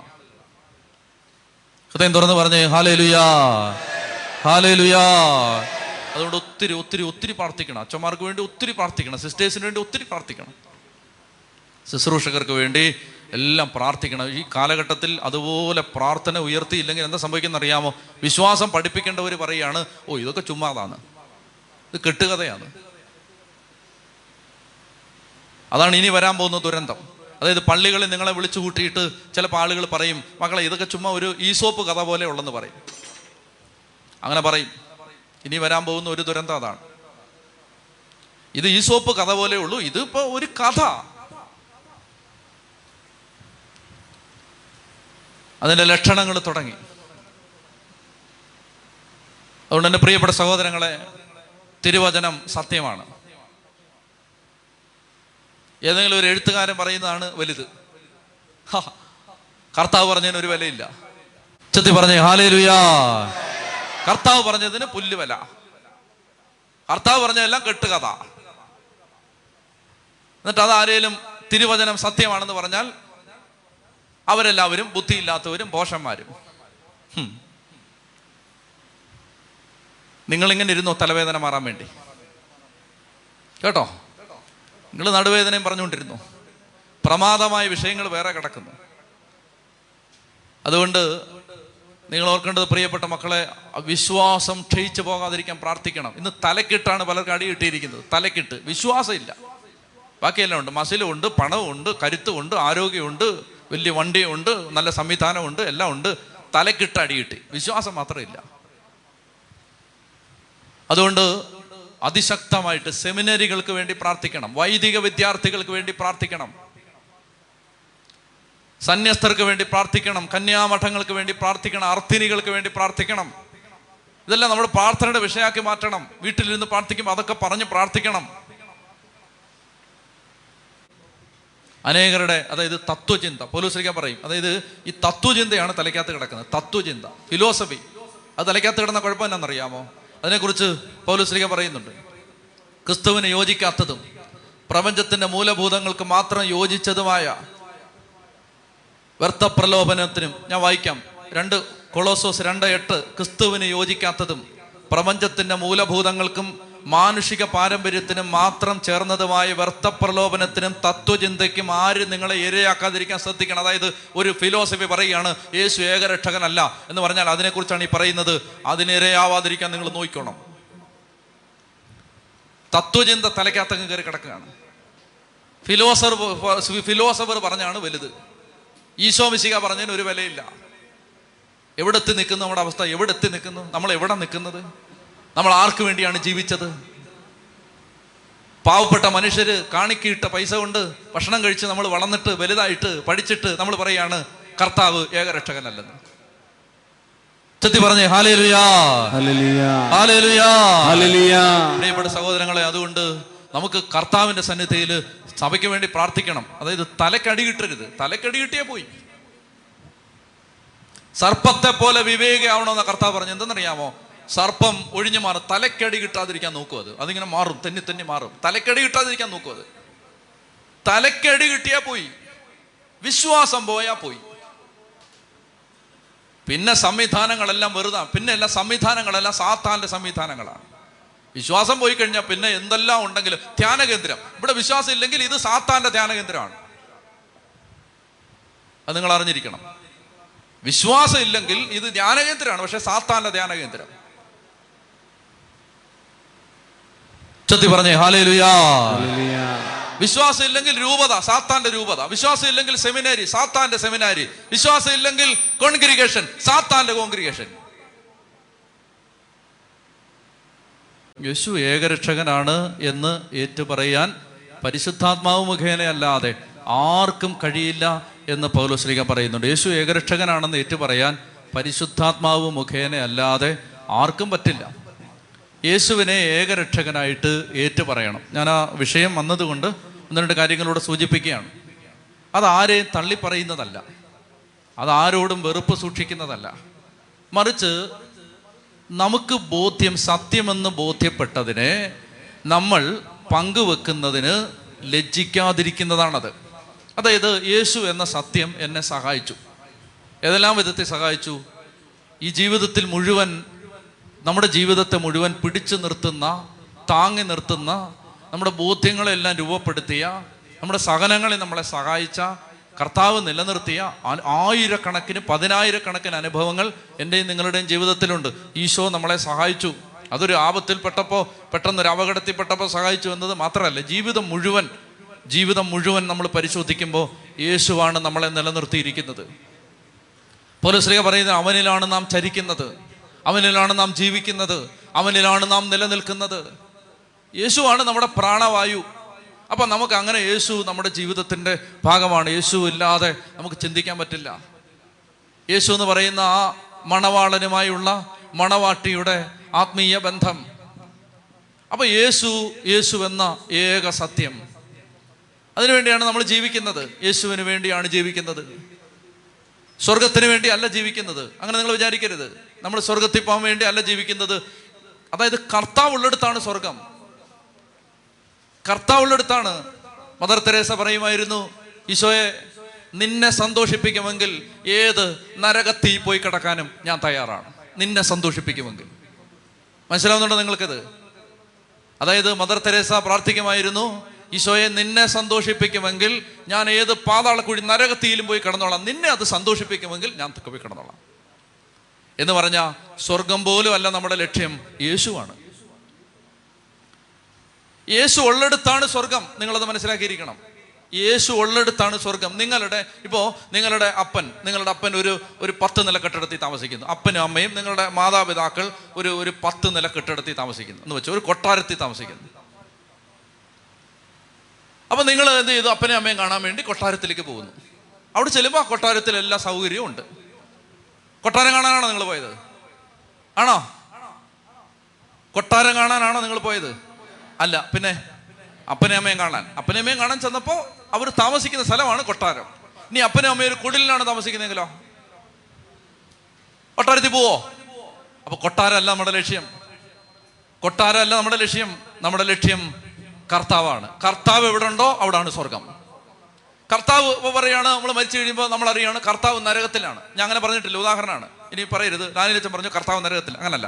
നമ്മൾ മരിച്ചു കഴിയുമ്പോൾ നമ്മൾ വിചാരിക്കും കർത്താവ് നരകത്തിലാണ്, നാം അന്നേരമാണ് അറിയുന്നത് കർത്താവ് നരകത്തിലാണ്. അപ്പോൾ നമ്മളോട് ചോദിക്കുകയാണ് എവിടെ പോകണം, സ്വർഗത്തിൽ പോകണോ നരകത്തിൽ പോകണോ? കർത്താവ് എവിടെ? കർത്താവ് നരകത്തിൽ. ആ നരകത്തിൽ പോകാം. സ്വർഗത്തിൽ പോകാൻ വേണ്ടിയല്ല നമ്മൾ പോകുന്നത്, മറിച്ച് കർത്താവിൻ്റെ അടുത്താണ് പോകുന്നത്. നമ്മുടെ വിഷയം ജീവിക്കുമ്പോഴും മരിക്കുമ്പോഴും മരിച്ചു കഴിഞ്ഞും യേശു ക്രിസ്തുവാണ്. അവന് വേണ്ടി ജീവിച്ചോണം, അവന് വേണ്ടി ഏറുകൊണ്ടോണം, അവന് വേണ്ടി ചത്തോണം, അവന് വേണ്ടി തൂങ്ങാൻ ഒരു സാധ്യത വന്നാൽ തൂങ്ങിക്കോണം. ചെത്തി പറഞ്ഞേ ഹല്ലേലൂയാ. പ്രിയപ്പെട്ട സഹോദരങ്ങളെ, അവനെ തള്ളിപ്പറയുന്ന ആരെയും കൂടെ കൂട്ടരുത്. അവരെ ഇത് പല്ലും നഖവും ഉപയോഗിച്ച് എതിർക്കണം. അവനെ തള്ളിപ്പറയുന്നവനെ നമ്മൾ, അവനുമായിട്ട് സൗഹൃദമില്ല, വേറെ ആരുമായിട്ട് സൗഹൃദമുണ്ട്. ഏത് മഹാപാപിയുമായിട്ടും കൂട്ടുകെട്ടാവാം, പക്ഷെ യേശു ക്രിസ്തു യേശു ക്രിസ്തു ഒരു പിശാചാണെന്ന്, യേശു ക്രിസ്തുവിനെ ഞാൻ അംഗീകരിക്കത്ത, അങ്ങനെ ഒരാൾ പറഞ്ഞാൽ അവനുമായിട്ട് നമുക്ക് സൗഹൃദമില്ല. ചെത്തി പറഞ്ഞേ ഹല്ലേലൂയാ. പ്രിയപ്പെട്ട സഹോദരങ്ങളെ, അതുകൊണ്ട് ഈ കാര്യത്തിൽ എൻ്റെ പ്രിയപ്പെട്ട മക്കളെ വിട്ടുവീഴ്ച ചെയ്യരുത്, വിട്ടുവീഴ്ച ചെയ്യരുത്. ഇത് പറഞ്ഞതിൻ്റെ പേരിൽ വേട്ടയാടപ്പെട്ട അച്ഛന്മാർ കേരള സഭയിലുണ്ട്. അതായത് യേശു ഏകരക്ഷകൻ. ഉദാഹരണത്തിന് വട്ടായിലച്ചനെ എന്തോരം തെറി വിളിച്ചു. എന്താണ് വട്ടായിലച്ചൻ ചെയ്തിട്ട്? യേശു ഏകരക്ഷകനാണെന്ന് പറഞ്ഞു. ഡൊമിനിക്കച്ചനെ എന്തോരം ചീത്ത വിളിച്ചു. എന്താ കാര്യം? യേശു ഏകരക്ഷകനാണെന്ന് പറഞ്ഞു.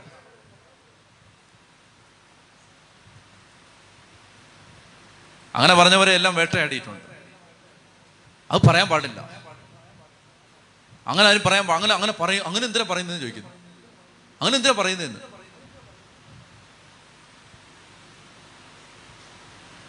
നിങ്ങളിത് ഗ്രഹിക്കണം പ്രിയപ്പെട്ട മക്കളെ. ഞാൻ നിങ്ങൾക്ക് വേണ്ടി മാത്രമല്ല പറയുന്നത്, ലോകത്തിൻ്റെ നാനാഭാഗത്തും അനേക ലോകരാജ്യങ്ങളിൽ ഈ ശുശ്രൂഷ ഇപ്പം സംബന്ധിക്കുന്നവർ, ഇനി ഇത് യൂട്യൂബിലൂടെ കേൾക്കാൻ പോകുന്നവർ, പ്രിയപ്പെട്ട സഹോദരങ്ങളെ എല്ലാവരോടുമായിട്ടാണ് പറയുന്നത്, യേശു അല്ലാതെ നമുക്കൊരു ലക്ഷ്യമില്ല, യേശു അല്ലാതെ നമുക്കൊരു സത്യമില്ല, യേശു അല്ലാതെ നമുക്കൊരു ജീവിതമില്ല. ആ യേശുവിന് നമുക്ക് വേറെ, ഇനി അവനെന്തെങ്കിലും പറഞ്ഞു, അവളെന്തെങ്കിലും പറഞ്ഞു, അവ അവരെന്തെങ്കിലും കൊടി പിടിച്ചു, നമുക്കത് വിഷയമല്ല. യേശുവാണ് സത്യം.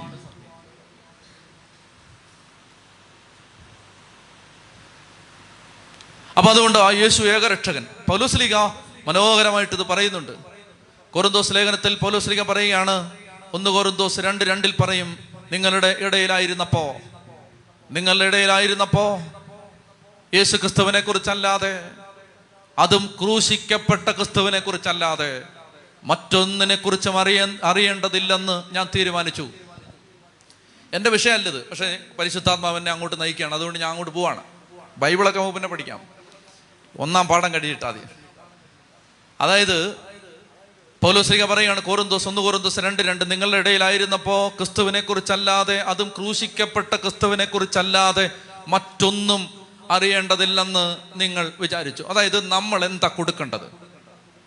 സഭ എന്താണ് ലോകത്തിന് കൊടുക്കേണ്ടത്? സഭ ലോകത്തിന് കൊടുക്കേണ്ടത് യേശുവിനെയാണ്. അതിങ്ങനെ മൈക്കിലൂടെയുള്ള മൈക്കിലൂടെയുള്ള പ്രസംഗത്തിന് വലിയ കാര്യമൊന്നുമില്ല, മറിച്ച് ജീവിതം കൊണ്ട് കാണിച്ചു കൊടുക്കണം, യേശുവിനെ കാണിച്ചു കൊടുക്കണം. ഇതാണ് നമ്മുടെ ലക്ഷ്യം, ഇതാണ് യേശുവിനെ ജീവിതം കൊണ്ടും വാക്കുകൊണ്ടും പ്രവൃത്തി കൊണ്ടും കാണിച്ചു കൊടുക്കണം. ഇതാണ് സഭയുടെ ലക്ഷ്യം, യേശുവിനെ കാണിച്ചു കൊടുക്കണം. ഒരു പാവപ്പെട്ട മനുഷ്യൻ വരുമ്പോൾ അവന് വേണ്ടി പ്രാർത്ഥിക്കുമ്പോൾ, അവന് വേണ്ട ശുശ്രൂഷ ചെയ്തു കൊടുക്കുമ്പോൾ, അവന് വേണ്ട സഹായം ചെയ്തു കൊടുക്കുമ്പോൾ അവനറിയാം ഈ ഈ ആള് യേശുവിൻ്റെ നാമത്തിലാണ് ഇത് ചെയ്യുന്നത്, യേശുവിനെയാണ്. അതുകൊണ്ടാണ് നമ്മൾ ആതുര ശുശ്രൂഷയിൽ, അഗതി ശുശ്രൂഷയിൽ ഏർപ്പെടുന്നത്, മദർ തെരേസ ചെയ്ത പോലെ ശുശ്രൂഷകൾ ഏർപ്പെടുന്നത്. ശുശ്രൂഷകൾ ചെയ്യുന്നതെല്ലാം എന്തിനാണ്? ഇതെല്ലാം യേശുവിൻ്റെ പേരിലാണ്, യേശുവിൻ്റെ നാമത്തിൽ. ഒരു മാത്രം വെള്ളം കൊടുത്താൽ പോലും കർത്താവ് പറഞ്ഞു നിങ്ങൾ എൻ്റെ നാമത്തിലേ കൊടുക്കാവൂ. വെള്ളമല്ലേ കർത്താവേ, അത് വെള്ളമാണെ പോലും എൻ്റെ നാമത്തിലേ കൊടുക്കാവൂ. ആരാ പറഞ്ഞത്? ഈശോ പറഞ്ഞാണ്. ഈശോ പറഞ്ഞു നിങ്ങൾ ഒരു പാത്രം വെള്ളം കൊടുത്താലും അത് എൻ്റെ നാമത്തിൽ കൊടുക്കണം, എൻ്റെ പേരിൽ കൊടുക്കണം. അതായത് സഭ എന്ത് ചെയ്താലും സഭയുടെ ലക്ഷ്യം യേശുവിനെ വെളിപ്പെടുത്തുക എന്നതാണ്. അപ്പൊ യേശുവിനെ നമ്മൾ വെളിപ്പെടുത്തിക്കൊണ്ടിരിക്കണം, യേശുവിനെ വെളിപ്പെടുത്തിക്കൊണ്ടേ ഇരിക്കണം.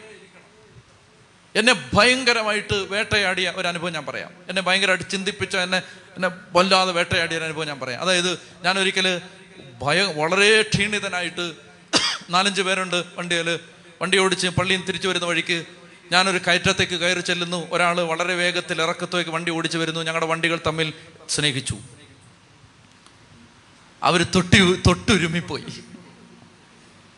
നമുക്കിത് സ്ഥിര സംഭവം ആയതുകൊണ്ട് ഞാൻ വണ്ടിയെ തന്നെ ഇരുന്നു. അങ്ങനെ തട്ടുമുട്ടുമൊക്കെ ഇത് സാധാരണമാണ്. പക്ഷെ മറ്റേ ആൾക്കത് സഹിക്കാൻ പറ്റിയില്ല. അപ്പം ഞാൻ ചിന്തിക്കുമ്പോൾ എന്താണ്, ഇവൻ മരണവേഗതയിൽ, ഇവൻ എൻ്റെ ന്യായം പറയും, എൻ്റെ ഭാഗം ഞാൻ പറയുകയാണ്, ഇവൻ മരണവേഗതയിൽ താഴോട്ട് ഇറങ്ങി വരികയാണ്. ഞാൻ കയറ്റം കയറിപ്പോവാണ്.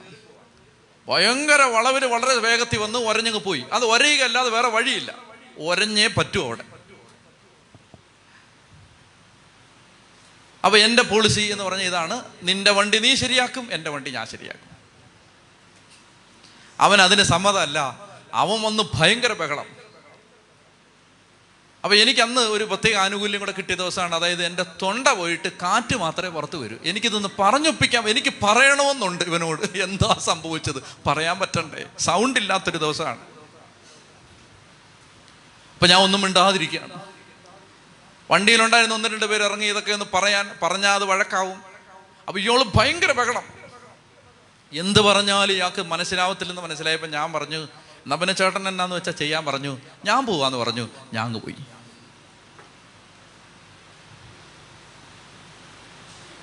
എൻ്റെ പ്രിയപ്പെട്ട സഹോദരങ്ങളെ, അതായത് നിങ്ങൾ ശ്രദ്ധിച്ചോണം, ഞാൻ മുറിയിലേക്ക് ചെല്ലുന്നു, എനിക്കൊരു സമാധാനമില്ല. എൻ്റെ മനസ്സ് ഭയങ്കര കുറ്റബോധം വരികയാണ്. കുറ്റബോധത്തിന് അകമ്പടിയായിട്ട് പണ്ടങ്ങാണ്ട് വായിച്ചൊരു വചനം കയറി വരികയാണ്, എന്തുകൊണ്ട് ദ്രോഹം നിനക്ക് സഹിച്ചുകൂടാ. അന്ന് വരെ ഈ സാധനം എൻ്റെ മനസ്സിൽ വന്നിട്ടില്ല, അതാ ഇപ്പൊ കയറി വരുന്നു. പോപ്പ് അപ്പ്, പോപ്പ് അപ്പ്, എന്തുകൊണ്ട് ദ്രോഹം നിനക്ക് സഹിച്ചുകൂടാ. എനിക്കൊരു സമാധാനവും ഇല്ല. ഞാൻ ചിന്തിക്കുകയാണ്, ദൈവമേ ഞാനൊരച്ഛൻ, ലോകയിട്ടൊരച്ഛൻ, അവനൊരു പക്ഷേ യേശുവിനെ അറിയാത്തൊരാള്. ഞാൻ ഇന്ന് യേശുവിനെയാണോ വെളിപ്പെടുത്തിയത്? ഭാഗം പറയുമ്പോൾ ന്യായം എൻ്റെ ഭാഗത്താണ്, ന്യായം പറഞ്ഞാൽ ന്യായം എൻ്റെ ഭാഗത്താണ്. പക്ഷേ എന്തുകൊണ്ട് നിനക്ക, ഞാൻ ആ ദ്രോഹം സഹിച്ചിരുന്നെങ്കിൽ. ഞാൻ പറയുകയാണ്, ചേട്ടാ എൻ്റെ തെറ്റാണ്, ചേട്ടൻ്റെ തെറ്റല്ല, ചേട്ടൻ എത്ര രൂപയായാലും അത് ഞാൻ ചെയ്തു തന്നോളാം, വഴക്കില്ല എന്ന് പറഞ്ഞാൽ ഞാൻ യേശുവിനെ വെളിപ്പെടുത്തിയേനെ. പക്ഷെ എനിക്കതിനെ പറ്റിയില്ല. ഈ ആളെ കണ്ടുപിടിച്ച് സ്നേഹത്തോടെ ഈ മനുഷ്യനുമായിട്ട് ഈ പ്രശ്നം പരിഹരിച്ച് അയാൾക്ക് കൊടുക്കേണ്ട കാശ് അങ്ങോട്ട് കൊടുത്ത് അത് തീർക്കുന്നത് വരെയും ആ വചനം എന്നെ വേട്ടയാടിക്കൊണ്ടിരുന്നു, എന്തുകൊണ്ട് ദ്രോഹം നിനക്ക് സഹിച്ചുകൂടാ. ഞാൻ പഠിച്ചൊരു ജീവിതാനുഭവം ഞാൻ പറയുകയാണ്. ന്യായം നമ്മുടെ ഭാഗത്താണ്, പക്ഷെ നമ്മൾ ഈ ദ്രോഹം സഹിക്കുമ്പോൾ ഞാൻ യേശുവിനെ വെളിപ്പെടുത്തും. കേരളത്തിലെ ഒരു വൈദികൻ ഒരു റെയിൽവേ ഒരു ഒരു ട്രെയിനിൽ യാത്ര ചെയ്യുന്ന സമയത്ത് അച്ഛൻ അച്ഛനിരുന്ന് കൊന്തയിലോ ബൈബിൾ വായിക്കോ എന്തോ ചെയ്തുകൊണ്ടിരിക്കുന്ന സമയത്ത് അപ്പുറത്തിരിക്കുന്ന ഒരു സ്ത്രീ വളരെ മോശമായ ഭാഷയിൽ ഒരച്ഛൻ ചെയ്ത ഒരു തെറ്റിനെ കുറിച്ച് വളരെ രൂക്ഷമായിട്ട് പറഞ്ഞുകൊണ്ടിരിക്കുകയാണ്. ഈ അച്ഛൻ ചെയ്ത തെറ്റല്ല, വേറെ ഏതോ ഒരു അച്ഛൻ ചെയ്ത തെറ്റിനെ കുറിച്ച് വളരെ രൂക്ഷമായ ഭാഷയിൽ പറഞ്ഞുകൊണ്ടിരിക്കുകയാണ്. ഒരു പത്ത് മിനിറ്റ് പറഞ്ഞു കഴിഞ്ഞപ്പോൾ ആ മനുഷ്യൻ ആ അച്ഛൻ എഴുന്നേറ്റ് ബൈബിളും കൊന്തയും താഴെ വെച്ചിട്ട് എന്നാൽ അടുത്ത ബോഗിയിലിരിക്കാം എന്ന് പറഞ്ഞ് പോവല്ല, അവിടെ മുട്ടുകുത്തി ഈ സ്ത്രീയുടെ കാല് പിടിച്ചിട്ട് പറഞ്ഞു, ആ അച്ഛൻ ചെയ്ത തെറ്റിന് സഹോദരി ഞാൻ മാപ്പ് ചോദിക്കാം. അവിടെ അഞ്ചാമത്തെ ഒരു സുവിശേഷം ഈ സ്ത്രീ വായിച്ചു. ഇങ്ങനെയാണ് യേശു ഏകരക്ഷകനാണെന്ന് വെളിപ്പെടുത്തേണ്ടത്. അത് അതിൻ്റെ രണ്ടാം ഭാഗം. യേശു ഏകരക്ഷകനാണെന്ന് വിശ്വസിക്കണം, എന്നിട്ട് ക്രിസ്തുവിനെ വെളിപ്പെടുത്തണം, ജീവിതം കൊണ്ട് വെളിപ്പെടുത്തൽ. ഇതാണ് നമ്മുടെ മുമ്പിലുള്ള ടാസ്ക്. അമേരിക്കയിൽ നിന്ന് ഇന്ത്യയിൽ ഒരു ഒരു മനുഷ്യൻ പ്രസംഗിക്കാൻ വന്നു, ഒരു അമേരിക്കക്കാരൻ പ്രസംഗിക്കാൻ വന്നിട്ട് അദ്ദേഹം ഒരു first class A C ticket എടുത്തു. എന്നിട്ട് അദ്ദേഹം ആ അദ്ദേഹത്തിൻ്റെ സീറ്റിലേക്ക് ചെന്നപ്പോൾ വേറൊരുത്തൻ അവിടെ ഇരിക്കുകയാണ്. അപ്പോൾ സീറ്റെല്ലാം ഫില്ലാണ്, ഇദ്ദേഹത്തിൻ്റെ സീറ്റ് വേറൊരുത്തൻ ഇരിക്കുകയാണ്. ഫസ്റ്റ് ക്ലാസ് ടിക്കറ്റ് അദ്ദേഹത്തിൻ്റെ ടിക്കറ്റ് നമ്പറുള്ള ആ സീറ്റ് നമ്പറുള്ള അദ്ദേഹത്തിൻ്റെ ടിക്കറ്റ് കയ്യിലിരിക്കുകയാണ്. അദ്ദേഹം പോയി ബാഗിൽ നിന്ന് ഒരു ന്യൂസ് പേപ്പർ എടുത്ത് അത് ആ വഴിയിലോട്ട് വിരിച്ച് അവിടെ ഇരുന്നു. ടിക്കറ്റ് എക്സാമിനർ വന്നിട്ട് ചോദിച്ചു, ഇവിടെ എന്തിനാണ് ഇരിക്കുന്നു ചോദിച്ചു. അപ്പോൾ അയാൾ പറഞ്ഞു, എനിക്കിവിടെ യാത്ര ചെയ്യാൻ ടിക്കറ്റ് ഉള്ളതാണ്. പിന്നെ എന്നാൽ പിന്നെ അവിടെ ഇരുന്നൂടെ, അവിടെ വേറൊരാളിരിക്കുന്നു എന്ന് പറഞ്ഞു. അയാളോട് പറഞ്ഞൂടെ? അയാൾ പറഞ്ഞു, ഞാനൊരു സുവിശേഷകനാണ്, വഴക്കിന് എനിക്ക് താല്പര്യമില്ല. സത്യം പറഞ്ഞേ ഹല്ലേലൂയാ. ഞാനൊരു സുവിശേഷകനാണ്, വഴക്കിനോട് എനിക്ക് താല്പര്യമില്ല. അപ്പൊ ആ സുവിശേഷകൻ, അമേരിക്കയിൽ നിന്ന് വന്ന ആ സുവിശേഷകൻ, ഒരു ലക്ഷം പേരോട് കൺവെൻഷൻ പ്രസംഗിച്ചതിനേക്കാൾ യേശുവിനെ അയാൾ ആ ടിക്കറ്റ് എക്സാമിനർക്കും ആ സീറ്റ് ഇരുന്നവനും പരിചയപ്പെടുത്തി.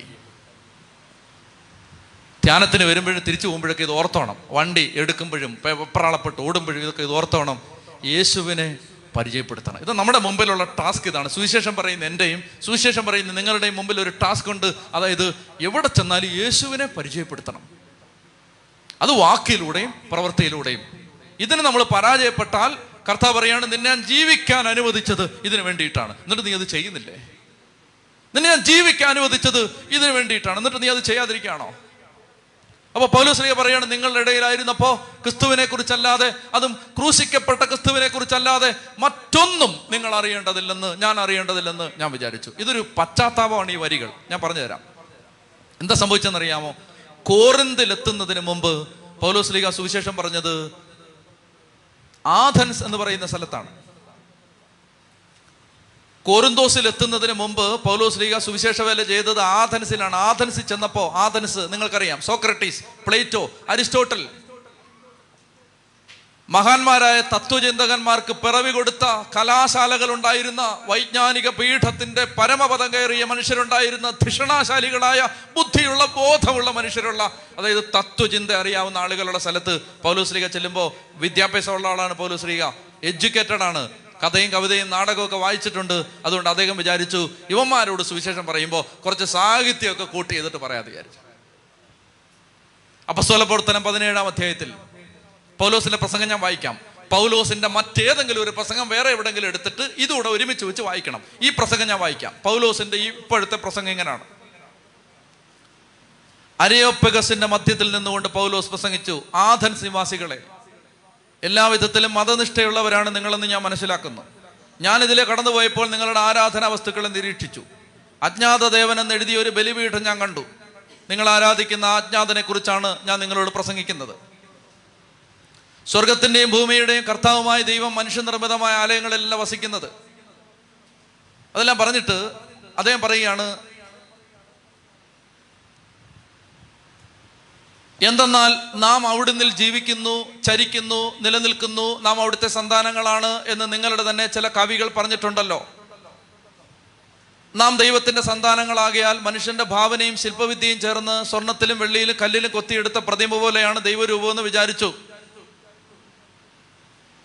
എന്നൊക്കെ പറഞ്ഞിട്ട് അദ്ദേഹം നിങ്ങളുടെ ചില കവികൾ, കലാകാരന്മാർ, നാടകകൃത്തുക്കൾ ഒക്കെ ഇങ്ങനെ പറഞ്ഞിട്ടുണ്ട്. ഞാൻ അജ്ഞാതദേവന്റെ ബലിപീഠം കാണുന്നു ഇതൊക്കെ പറഞ്ഞിട്ട് ഇദ്ദേഹം സുവിശേഷത്തെ, സുവിശേഷമാണ് പറഞ്ഞത്, സുവിശേഷത്തെ നല്ല തത്വചിന്തയുടെ മേമ്പോട് ചേർത്ത് മനോഹരമായിട്ട് അവതരിപ്പിച്ചു. എന്താ സംഭവിച്ചെന്നറിയാമോ? അടി കിട്ടാതെ രക്ഷപ്പെട്ടെന്ന് പറഞ്ഞാൽ മതി. അവിടുന്ന് ആഥൻസിൽ ഒരു കഷ്ടിച്ച് പത്തിൽ താഴെ ആളുകളെ മാത്രമേ നേടാൻ പൗലോസിന് സാധിച്ചുള്ളൂ. അവിടുന്ന് പൗലോസ്ലീഗ രക്ഷപ്പെട്ടിട്ട് നേരെ പോകുന്നത് കോറിന്തിലേക്കാണ്. അവിടെ ചെന്നപ്പോൾ പൗലോസ്ലീഗ പറഞ്ഞു, മറ്റേ ഏർപ്പാട് നടക്കത്തില്ലെന്ന് അദ്ദേഹത്തിന് മനസ്സിലായി. കവിയും കലാകാരന്മാരും ഫിലോസഫറും പറഞ്ഞൊന്നും പറഞ്ഞുകൊണ്ടിരുന്ന കർത്താവായ യേശുവിലൂടെയുള്ള രക്ഷ കോറിന്തിൽ ഇറങ്ങില്ലെന്ന് മനസ്സിലായപ്പോൾ പൗലോസ്ലീഗ പറയുകയാണ്, ഞാൻ നിങ്ങളുടെ ഇടയിലേക്ക് വന്നപ്പോൾ ഞാൻ ഇങ്ങനെ തീരുമാനിച്ചു, ക്രൂശിക്കപ്പെട്ട ക്രിസ്തുവിനെ കുറിച്ച് മാത്രമേ ഞാൻ പറയുന്നുള്ളൂ. എന്താ സംഭവിച്ചെന്നറിയാമോ? ഇരുപത്തയ്യായിരത്തിലധികം ആളുകളെ പൗലോസ് കോരിന്തിൽ നേടിയെന്നാണ് പാരമ്പര്യം പറയുന്നത്. ചെത്തി പറഞ്ഞേ ഹല്ലേലൂയ. കഥയും കവിതയും തത്വചിന്തയും പറഞ്ഞുകൊണ്ടിരുന്നാൽ നമ്മൾ ഇങ്ങനെ കിടക്കും. സുവിശേഷം പറയണം, സുവിശേഷം പറയണം, സുവിശേഷം ജീവിക്കണം. ഇത് രണ്ടും ഒരുപോലെ പ്രധാനപ്പെട്ടതാണ്. സുവിശേഷം പറയണം, സുവിശേഷം ജീവിച്ച് കാണിച്ചു കൊടുക്കണം. പ്രിയപ്പെട്ട സഹോദരങ്ങൾ, മടുത്തോ? നിങ്ങൾ മടുത്തോ? ഉറക്കം വരുന്നോ? അതായത് സുവിശേഷം പറയണം, സുവിശേഷം ജീവിക്കണം. അപ്പോൾ ഇത് വളരെ പ്രധാനപ്പെട്ട. ഞാൻ മൈക്കിൾ പനച്ചിക്കൽ അച്ഛനെ ഈ അടുത്ത നാളുകളിൽ കണ്ടിരുന്നു. പാലായിലെ അച്ഛന്മാരുടെ ധ്യാനത്തിന് അച്ഛൻ കുമ്പസാരിപ്പിക്കാൻ വന്നിരുന്നു. അപ്പോൾ അച്ഛനെ കണ്ടപ്പോൾ അച്ഛൻ അച്ഛൻ എന്നോട് സംസാരിച്ച സമയത്ത് ഞാൻ അച്ഛനോട് പറഞ്ഞു, അച്ഛാ, അച്ഛൻ്റെ അച്ഛൻ്റെ ജീവിതത്തിനുണ്ടായ ഒരു സംഭവം ഞാൻ പ്രസംഗത്തിൽ പറയാറുണ്ട്. അച്ഛനറിയാതെ ആ സംഭവം എന്തെന്നറിയാമോ? അച്ഛൻ അതിൻ്റെ വിശദാംശങ്ങളടക്കം പറഞ്ഞു തന്നു. അച്ഛൻ പറഞ്ഞത്, അച്ഛൻ സഖിയോൻ ധ്യാന കേന്ദ്രത്തിൽ ധ്യാനം കൂടിക്കൊണ്ടിരിക്കുമ്പോൾ സിസ്റ്റർ പ്രാർത്ഥിച്ചിട്ട് അച്ഛനോട് പറയുകയാണ്, അച്ഛാ, അച്ഛൻ്റെ ഒരു മൂന്ന് മിനിറ്റ് പ്രസംഗം സ്വർഗത്തിന് ഭയങ്കര ഇഷ്ടമാണെന്ന് പറഞ്ഞു. ഈശോ എഴുന്നേറ്റ് നിന്ന് കൈ അടിച്ചാന്ന് പറഞ്ഞു ആ പ്രസംഗത്തിൽ.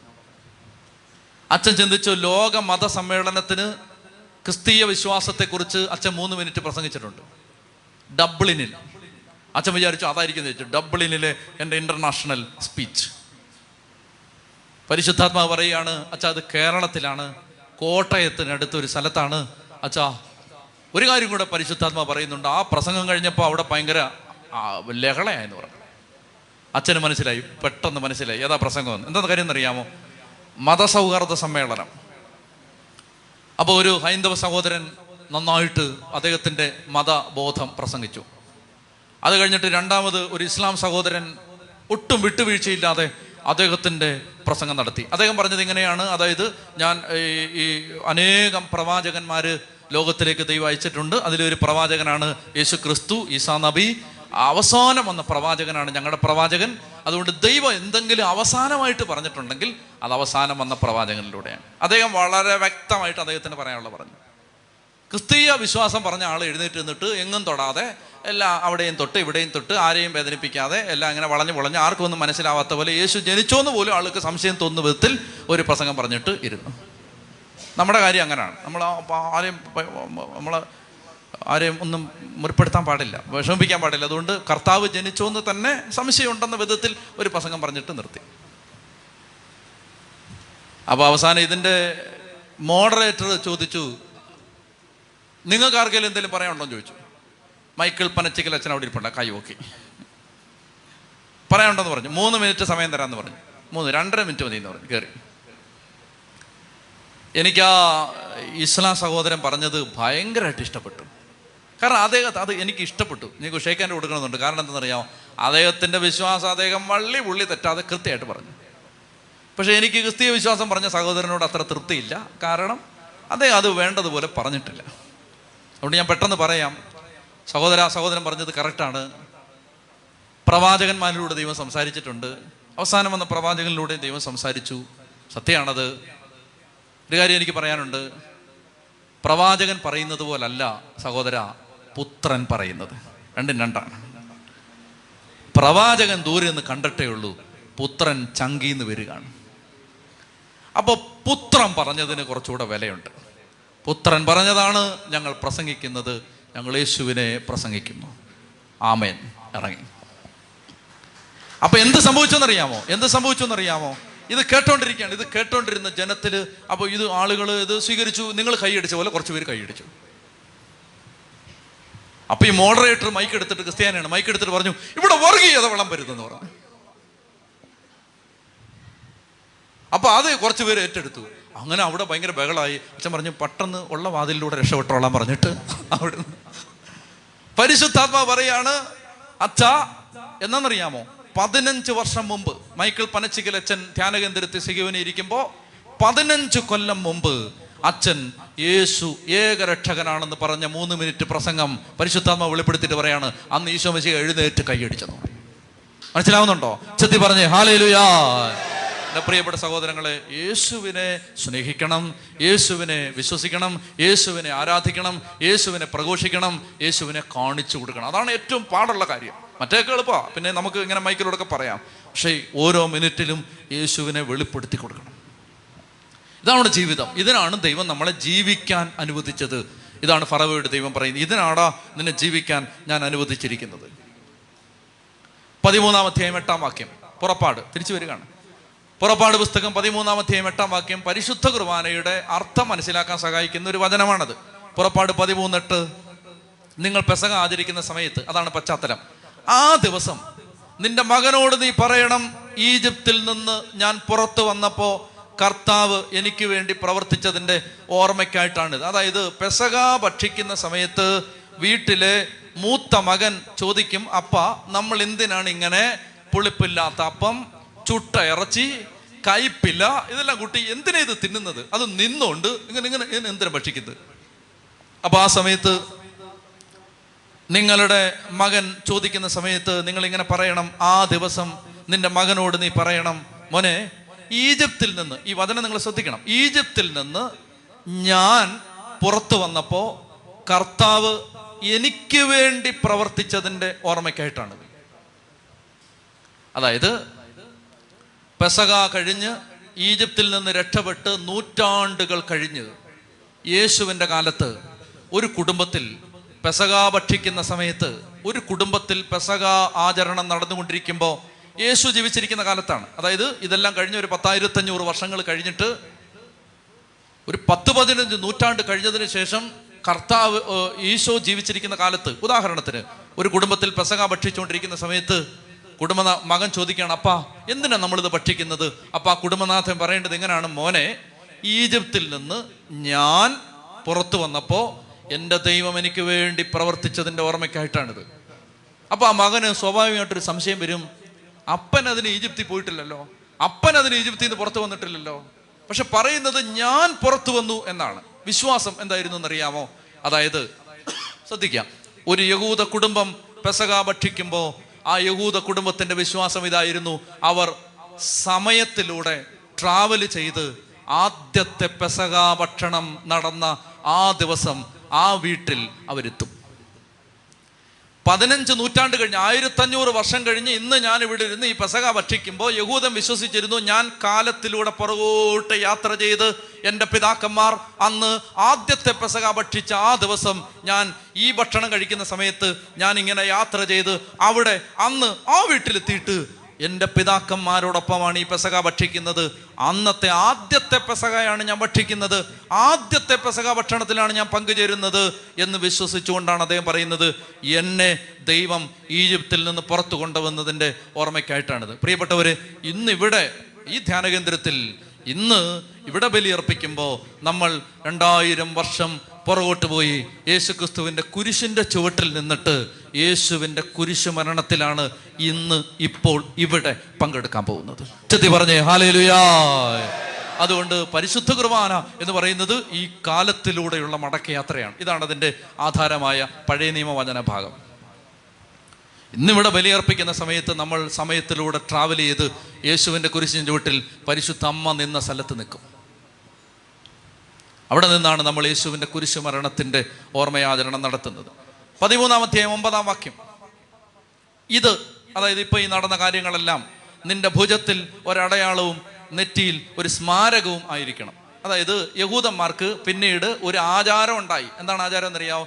ഈ ഫിലാക്റ്ററീസ് എന്ന് പറയുന്ന, ഫിലാക്റ്ററി എന്ന് P H Y L A phylactery എന്ന് പറയുന്ന ഒരു ഒരു ചെറിയ വചനപ്പെട്ടി നിങ്ങൾ കണ്ടിട്ടുണ്ടോ? വചനപ്പെട്ടി, സുവിശേഷപ്പെട്ടി. അതിൽ നിന്നൊരു വചനം എടുത്തിട്ട് അയ്യോ ഇന്ന് ചന്തയിൽ പോകണ്ട എന്നൊക്കെ തീരുമാനിക്കുന്ന പരിപാടിയില്ലേ? അതായത് ഇന്ന് ഇന്ന് ചന്തയിൽ പോകണോ, ബുധനാഴ്ച പോകണോ, എടുക്കുമ്പോൾ പറയുന്നത്, ആ മനുഷ്യ, നീ നീ നീ ചെയ്യുന്നതിനെ കുറിച്ച് നീ ഒന്നുകൂടെ ആലോചിക്കണം എന്നൊരു വചനമാണ്. ആ എന്നാ വേണം ബുധനാഴ്ച പോവാം.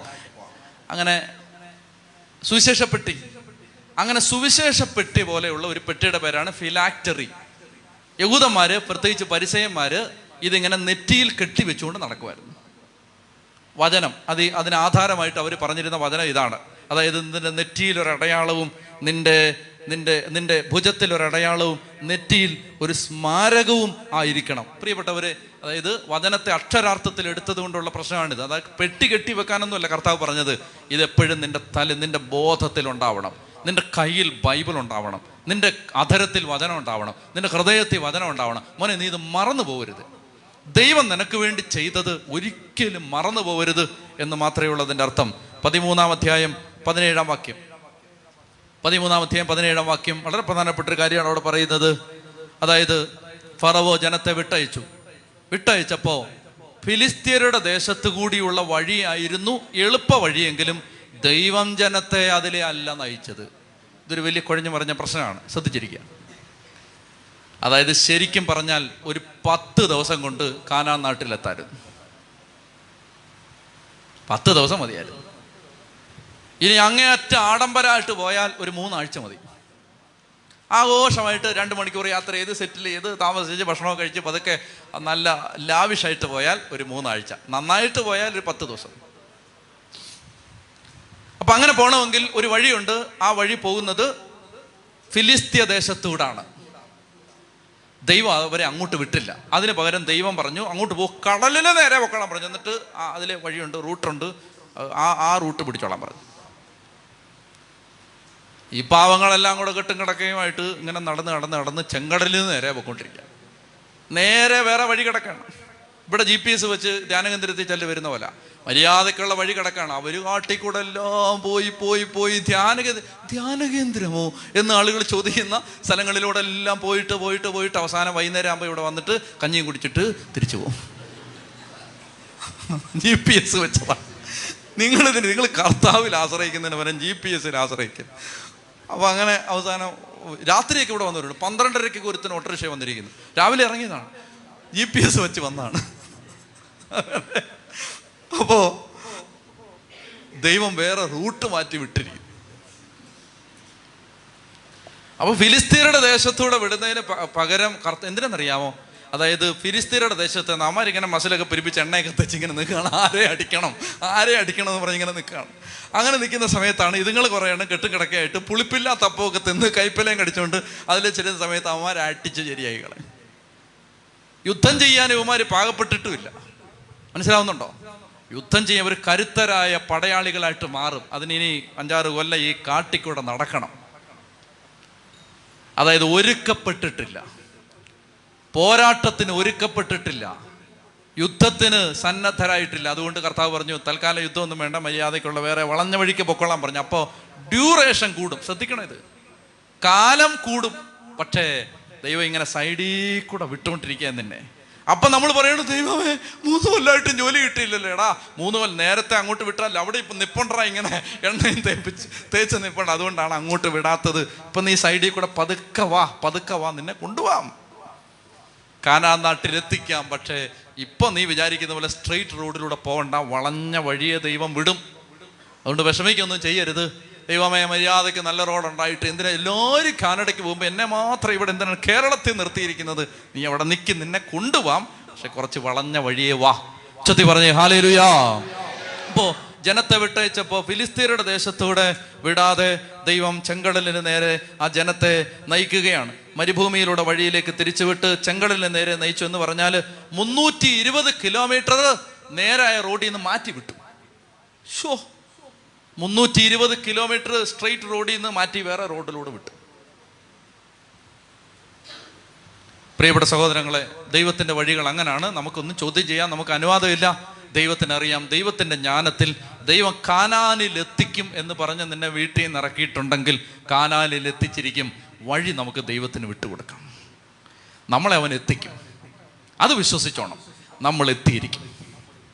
സാത്താനോട് നമ്മൾ പറയണം, സാത്താനെ ഞങ്ങളെത്തിയിരിക്കും, ഞങ്ങൾ കാനാനിലെത്തിയിരിക്കും. ഇടയ്ക്ക് പ്രശ്നമൊക്കെ വരും, അത് സാരമില്ല, ഞങ്ങളെ ദൈവം ഇങ്ങനെ കൊണ്ടുപോയിക്കോളും. ഉച്ചത്തിൽ പറഞ്ഞേ ഹല്ലേലൂയ. കാനാൻ നാട്ടിൽ എത്തിക്കുമെന്ന് പറഞ്ഞ് നിന്നെ വലിച്ച് വഴിയിലിറക്കിയെങ്കിൽ കാനാൻ നാട്ടിൽ എത്തിച്ചിരിക്കും. റൂട്ട് നമുക്ക് ദൈവത്തിന് വിട്ടുകൊടുക്കാം, ദൈവം വിടണം, ദൈവം നയിക്കട്ടെ. വഴിയെല്ലാം നമുക്ക് ദൈവത്തിന് വിട്ടുകൊടുക്കാം, ദൈവം നമ്മളെ നയിച്ചോളും. നമുക്ക് അന്ധമായിട്ട് ദൈവത്തെ നമുക്ക് വിശ്വസിക്കാം, ആശ്രയിക്കാം. അങ്ങനെ കർത്താവ് അവരെ ഫിലിസ്തീനയുടെ ദേശത്ത് കൂടി വിടാതെ വേറെ വഴിയിലൂടെ വിട്ടു. പതിമൂന്നാം അധ്യായം ഇരുപത്തൊന്നാം വാക്യം, പതിമൂന്ന് ഇരുപത്തൊന്നിൽ കർത്താവ് പറയുകയാണ്, അവർക്ക് രാവും പകലും യാത്ര ചെയ്യാനാവും വിധം, അതായത് രാത്രിയും യാത്ര ചെയ്യാം പകലും യാത്ര ചെയ്യാം. അതിന് ദൈവം ഒരു സംവിധാനം ഉണ്ടാക്കി. പകൽ വഴികാട്ടാൻ ഒരു മേഘസ്തംഭം, രാത്രിയിൽ പ്രകാശം നൽകാൻ ഒരു അഗ്നിസ്തംഭം. പകല് യാത്ര ചെയ്യുമ്പോൾ മേഘം, മേഘം വന്ന് മേളിൽ നിൽക്കുമ്പോൾ അത് തണലാവും, തണലാവും, അപ്പോൾ വെയിലടിക്കത്തില്ല. രാത്രിയിൽ ഈ മേഘത്തിന് തീ പിടിക്കും, അപ്പോൾ അത് ഭയങ്കര വെട്ടമാവും, അപ്പോൾ രാത്രി ഇരുട്ടത്ത് നടക്കാൻ പറ്റും. അതാണ് ദൈവം. പകൽ മേഘത്തണൽ, രാത്രി അഗ്നിസ്തംഭം. അങ്ങനെയാണ് ദൈവം. രാവും പകലും വഴി നടത്തുന്ന ദൈവം. രാത്രിയും യാത്ര ചെയ്യാം പകലും യാത്ര ചെയ്യാം. യേശയ്യ അറുപത്തി മൂന്ന് പതിനൊന്നിൽ പറയുന്നു, ഇത് പരിശുദ്ധാത്മാവാണ്, പരിശുദ്ധാത്മാവാണ് അവരെ നയിച്ചതെന്നാണ്. ഈ മേഘസ്തംഭം അഗ്നിത്തൂണിനെ യേശയ്യ അറുപത്തി മൂന്ന് പതിനൊന്നിൽ പറയുകയാണ്, അത് പരിശുദ്ധാത്മാവായിരുന്നു. പ്രിയപ്പെട്ട മക്കളെ, ഈ യാത്രയിൽ നമ്മളെ നയിക്കുന്നത് പരിശുദ്ധാത്മാവാണ്. പരിശുദ്ധാത്മാവ് നയിക്കുന്ന യാത്രയാണിത്. രണ്ട് കുഞ്ഞു കാര്യങ്ങളിലൂടെ കണ്ടാൽ നമുക്ക് അവസാനിപ്പിക്കാം. പതിമൂന്നാം അധ്യായം പത്തൊമ്പതാം വാക്യം, അവർ പോയപ്പോൾ, പതിമൂന്ന് പത്തൊമ്പത്, ജോസഫ് ഇസ്രായേൽക്കാരെ കൊണ്ട് സത്യം ചെയ്യി ചെയ്യിച്ചതനുസരിച്ച് മോശ ജോസഫിന്റെ അസ്ഥികളും കൂടെ കൊണ്ടുപോയി. ഞാൻ മർമ്മപ്രധാനമായൊരു കാര്യം പറയാൻ പോവാണ്, ശ്രദ്ധിച്ചിരിക്കുക. അതായത് ക്രിസ്തീയ ജീവിതത്തിൽ എന്തെല്ലാം വേണോ അതെല്ലാം ഈ യാത്രയിൽ ദൈവം അവരെ കൊണ്ട് എടുപ്പിക്കുന്നുണ്ട്. ഒന്ന്, കുഞ്ഞാടിൻ്റെ രക്തം, അതാണ് വിശുദ്ധ കുർബാന. ഈ യാത്രയിൽ എന്തെല്ലാം വേണം? കുഞ്ഞാടിൻ്റെ രക്തം, വിശുദ്ധ കുർബാന. പുളിപ്പില്ലാത്ത അപ്പം, വിശുദ്ധ ജീവിതം. ഫിലാക്റ്ററി, അതായത് നിന്റെ നെറ്റിയിൽ, കൈ ഭുജത്തിൽ അടയാളം, നെറ്റിയിൽ ഒരു സ്മാരകം എന്ന് പറഞ്ഞ ദൈവത്തിൻ്റെ വചനം. മേഘസ്തംഭം, അഗ്നിത്തൂണ്, പരിശുദ്ധാത്മാവിൻ്റെ നയിക്കൽ, നിയന്ത്രണം. ജോസഫിൻ്റെ അസ്ഥി, അതായത് വിശുദ്ധരുടെ കൂട്ടായ്മ. ഈ യാത്രയിൽ ഇതെല്ലാം വേണം. വഴി നിന്ന് ഓരോട്ട് പറയും, കർത്താവ് മാത്രം മതി, ആരാധിക്കണമെന്ന് പറയണം. ഇതെല്ലാം വേണം. കാനാൻ നാട്ടിലേക്കുള്ള യാത്രയിൽ ഇതെല്ലാം വേണം. കുർബാനയും വേണം, മാതാവും വേണം, വിശുദ്ധരും വേണം, വചനവും വേണം, വിശുദ്ധ ജീവിതം വേണം, പരിശുദ്ധാത്മാവ് വേണം, എല്ലാം വേണം. എല്ലാം കൂടെ ഉള്ളൊരു പാക്കേജിന്റെ പേരാണ് കത്തോലിക്കാ സഭ. ചെത്തി പറഞ്ഞേ ഹല്ലേലൂയാ. എല്ലാം കൂടെ ഉള്ള ഒറ്റ പാക്കേജ്. മനസ്സിലായോ? അവിടുന്ന് ഇവിടെ എല്ലാം പോയി അവിടുന്ന് ഇവിടുന്ന് പറക്കിയെടുക്കേണ്ട ഒറ്റ പാക്കേജ്. ഈ വണ്ടിയെ കയറി എല്ലാം കിട്ടും. ഇത് വലിയൊരു കപ്പലാണ്, ഇവിടെ എല്ലാം ഉണ്ട്. കൊച്ചു കൊച്ചു ബോട്ടുകളുണ്ട്, അവിടെ ചില ചെറിയ ചെറിയ സാധനങ്ങളേ ഉള്ളൂ. ചെറിയ ബോട്ടിൽ കയറണോ വലിയ കപ്പലിൽ കയറണോ എന്ന് നീ ആലോചിച്ചാൽ മതി. അപ്പോൾ അതുകൊണ്ട് പ്രിയപ്പെട്ട സഹോദരങ്ങളെ, കുഞ്ഞാടിൻ്റെ രക്തം, വിശുദ്ധ കുർബാന, പുളിപ്പില്ലാത്തപ്പം, വിശുദ്ധ ജീവിതം, ഫിലാക്റ്ററീസ്, സാക്ഷ്യത്തിൻ്റെ വചനം, മേഘസ്തംഭം, അഗ്നിത്തൂണ്, പരിശുദ്ധാത്മാവ്, ജോസഫിൻ്റെ അസ്ഥികൾ അവർ കൂടെ കൊണ്ടുപോയി, അതായത് വിശുദ്ധരുടെ സാന്നിധ്യം. അതാണ് ജോസഫിൻ്റെ, മരിച്ചുപോയ ജോസഫിൻ്റെ അസ്ഥി, അതും കൂടെ കൊണ്ടുപോകുന്നത് ഈ യാത്രയിൽ, അതുകൂടെ കൊണ്ട്. അപ്പോൾ വിശുദ്ധരെ, വിശുദ്ധരോട് പ്രാർത്ഥിക്കണോ, വിശുദ്ധരുടെ മാധ്യസം വേണോ, അതാണ് ഒരർത്ഥം. രണ്ട്, മരിച്ചവരെ കുറിച്ചുള്ള ഓർമ്മ, അതും പ്രധാനപ്പെട്ടതാണ്. ആ മരിച്ച് അസ്ഥി അല്ലേടാ അവിടെ കടക്കട്ടെന്ന് പറഞ്ഞ് അവർ ഇട്ടിട്ട് പോയില്ല, അത് അവർ പൂജ്യമായിട്ട് കൊണ്ടുപോയി. അതായത് ഒരു കാര്യം ഞാൻ പറയും, പ്രധാനപ്പെട്ട പാഠം ഞാൻ പറയാം. മരുഭൂമിയിലൂടെയുള്ള യാത്ര, പ്രിയപ്പെട്ട സഹോദരങ്ങളെ, ദൈവം മരുഭൂമിയിലൂടെ ഒരു ജനത്തെ നയിക്കുകയാണ്. ഒരു ഒരു ഗോത്രത്തെ ഒരു ജനതയാക്കി ദൈവം മാറ്റുകയാണ്. അങ്ങനെ ഒരു ഗോത്രത്തെ ഒരു ജനതയാക്കി ഒരു രാജ്യമാക്കി ദൈവം മാറ്റാനായിട്ട് ഉദ്ദേശിക്കുമ്പോൾ ദൈവം പറയുകയാണ്, നിങ്ങൾ രക്ഷപ്പെട്ടു, നിങ്ങളുടെ മരിച്ചുപോയവരും രക്ഷപ്പെടണം. ജോസഫിൻ്റെ അസ്ഥി കൂടെ കൊണ്ടുപോയെന്ന് പറഞ്ഞാൽ അതിൻ്റെ അർത്ഥം ഞങ്ങൾ രക്ഷപ്പെട്ടു, എന്നാൽ പിന്നെ വല്യപ്പൻ്റെ അസ്ഥി അവിടെ കിടക്കട്ടെ എന്നവർ ചിന്തിച്ചില്ല. കല്ലറ പൊക്കിക്കൊണ്ട് പോയെന്നല്ല ഇതിൻ്റെ വ്യാഖ്യാനം. മറിച്ച് എന്തെന്നറിയാമോ, ഈ അസ്ഥി കൊണ്ടുപോയെന്ന് പറഞ്ഞാൽ അതായത് നിങ്ങൾ യേശുവിനെ അറിഞ്ഞു. ഇപ്പം നിങ്ങൾ ഇവിടുന്ന് വചനം കേട്ടു, നിങ്ങൾ യേശുവിനെ കുറിച്ചുള്ള സത്യങ്ങൾ തിരിച്ചറിഞ്ഞു, യേശുവിനെ രക്ഷകനായിട്ട് സ്വീകരിച്ചു. അപ്പം നിങ്ങൾ ഓർക്കണം, അയ്യോ എൻ്റെ അപ്പൻ, എൻ്റെ അമ്മ, എൻ്റെ വല്യപ്പൻ, എൻ്റെ വല്യമ്മ, അവരെ കൂടി രക്ഷപ്പെടുത്താനുള്ള ബാധ്യത നിങ്ങൾക്കുണ്ട്. അതുകൊണ്ടാണ് മരിച്ചവർക്ക് വേണ്ടി പ്രാർത്ഥിക്കേണ്ടത്. മനസ്സിലാവുന്നുണ്ടോ? ഞാനൊരു കുഞ്ഞു കാര്യം പറയട്ടെ. പരിശുദ്ധ കത്തോലിക്കാ സഭയുടെ വിശ്വാസം നിങ്ങൾക്ക് ശരിക്കും മനസ്സിലാവണമെങ്കിൽ വേദപുസ്തകം പഠിച്ചാൽ മതി. ഒറ്റയ്ക്ക് ഒറ്റയ്ക്ക് ഓരോ വാക്യം കൊണ്ട് വന്നാൽ നടക്കത്തില്ല. ബൈബിൾ ഒന്നേന്ന് പഠിച്ചു പോകുമ്പോൾ സഭ പഠിപ്പിച്ചതായിരുന്നു സത്യം എന്ന് മനസ്സിലാവും. അവിടുന്നൊരു വാക്യം, അതിനെക്കുറിച്ച് ഞാൻ ഉച്ച കഴിഞ്ഞ് പറയാം. ഇവിടുന്നൊരു വാക്യം, ഇവിടുന്നൊരു വാക്യം, കോണ്ടെക്സ്റ്റ് ഇല്ലാതെ അവിടുന്ന് ഇവിടുന്ന് ഓരോന്ന് പറക്കിയെടുത്താൽ നമുക്ക് കൺഫ്യൂഷൻ വരും. ഇപ്പൊ കൺഫ്യൂഷൻ മാറിയോ? മനസ്സിലായി. ഇത് ഇതെല്ലാം വേണമെന്ന്, അല്ലാതെ ഓരോന്നോരോന്ന് മാത്രം മാറ്റിവെച്ച്, അല്ലെ ചിലത് പാടില്ല, ചില കർത്താവിൻ്റെ അമ്മ പാടില്ല, കർത്താവ് അങ്ങനെയൊന്നും പറഞ്ഞിട്ട് കാര്യമില്ല.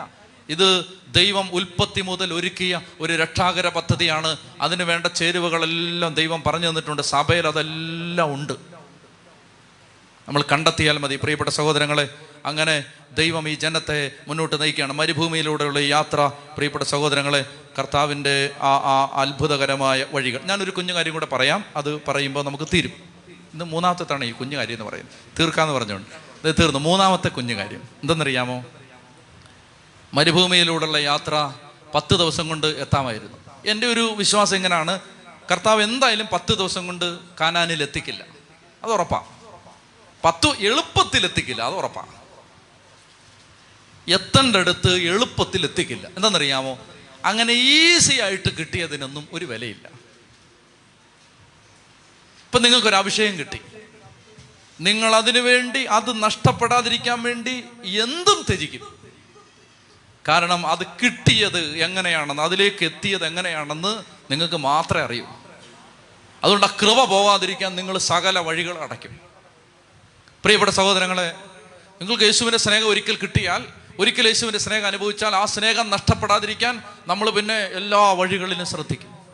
അതിൻ്റെ കാരണം അതിലേക്ക് എത്തുന്നത് എളുപ്പമല്ല. അങ്ങനെ എത്തി, അങ്ങനെ എത്തപ്പെടാൻ ദൈവം ഭാഗ്യം തന്നു. അതിലേക്ക് എത്തിക്കഴിയുമ്പോൾ എല്ലാം മറന്ന് നമ്മൾ അതിനെ കാത്ത് സംരക്ഷിക്കാൻ ശ്രമിക്കുകയാണ്. അതുകൊണ്ട് വില കൊടുത്ത് വാങ്ങിയാലേ വിലയുള്ളൂ. അങ്ങനെ ദൈവം എളുപ്പത്തിൽ കാനാനിൽ എത്തിക്കില്ല. എൻ്റെ ഒരു കണക്കൂട്ടലനുസരിച്ച് ഒരു രണ്ട് മൂന്ന് കൊല്ലം ഇതുങ്ങളെ ഇട്ട് നടത്തിച്ചിട്ട് എത്തിച്ചേനെ. പക്ഷേ അവർ എത്താൻ നാൽപ്പതിലധികം വർഷങ്ങളെടുത്തു. എന്തുകൊണ്ടാണെന്നറിയാമോ? ജനത്തിൻ്റെ പിടിവാശിയും അനുസരണക്കേടും. ഈ രണ്ട് കൊല്ലം കൊണ്ട് അവിടെ എത്തിയനെ അനുസരണക്കേട്, പിടിവാശി, ഒരനുസരണയില്ല. ദൈവം ഇങ്ങോട്ട് വരാൻ പറയാം, അങ്ങോട്ട് പോകും. ദൈവം പറയും ഇതനുസരിക്കണം, ഞങ്ങൾ ഇതേ അനുസരിക്കും. ദൈവം പറയുന്നതിന് വിരുദ്ധമായിട്ട് മറുതലിപ്പും ധിക്കാരവും അനുസരണക്കേടും പിടിവാശിയും കാണിച്ചൊരു ജനമാണ് മരുഭൂമി കിടന്ന് നട്ടം തിരിഞ്ഞതെന്ന് നമ്മൾ തുടർന്ന് പഠിക്കുമ്പോൾ മനസ്സിലാവും. അതുകൊണ്ട് പ്രിയപ്പെട്ട ദൈവമക്കളെ, ഇത് ശ്രദ്ധിക്കണം. രണ്ടാമത്തെ കാര്യം എനിക്ക് പറയാനുള്ളത്, ഇതുമായി ബന്ധപ്പെട്ട അതിൻ്റെ രണ്ടാം ഭാഗം, അതായത് ഈശോ മരുഭൂമിയിൽ, ഞാൻ ഉച്ച കഴിഞ്ഞ് പറയും, ഈശോയ്ക്ക് പ്രലോഭനം വന്നപ്പോൾ സാത്താൻ പറയാണ് കല്ലുകളെ അപ്പമാക്കാൻ പറയാം. അതായത് നല്ല ബ്രെഡിൻ്റെ ഷേപ്പുള്ളൊരു കല്ല്, അതെടുത്തിട്ട് അപ്പം. ഈശോയ്ക്ക് പറ്റില്ലേ? പ്രിയപ്പെട്ട സഹോദരങ്ങളെ, കല്ല് അപ്പമാവില്ലേ? കല്ലപ്പമാവില്ലേ? അപ്പമാവും. കല്ലപ്പമോ എങ്ങനെയാണെന്ന് ഞാൻ പറയട്ടെ. ഈ കല്ല് പൊടിഞ്ഞ് മണ്ണാവും.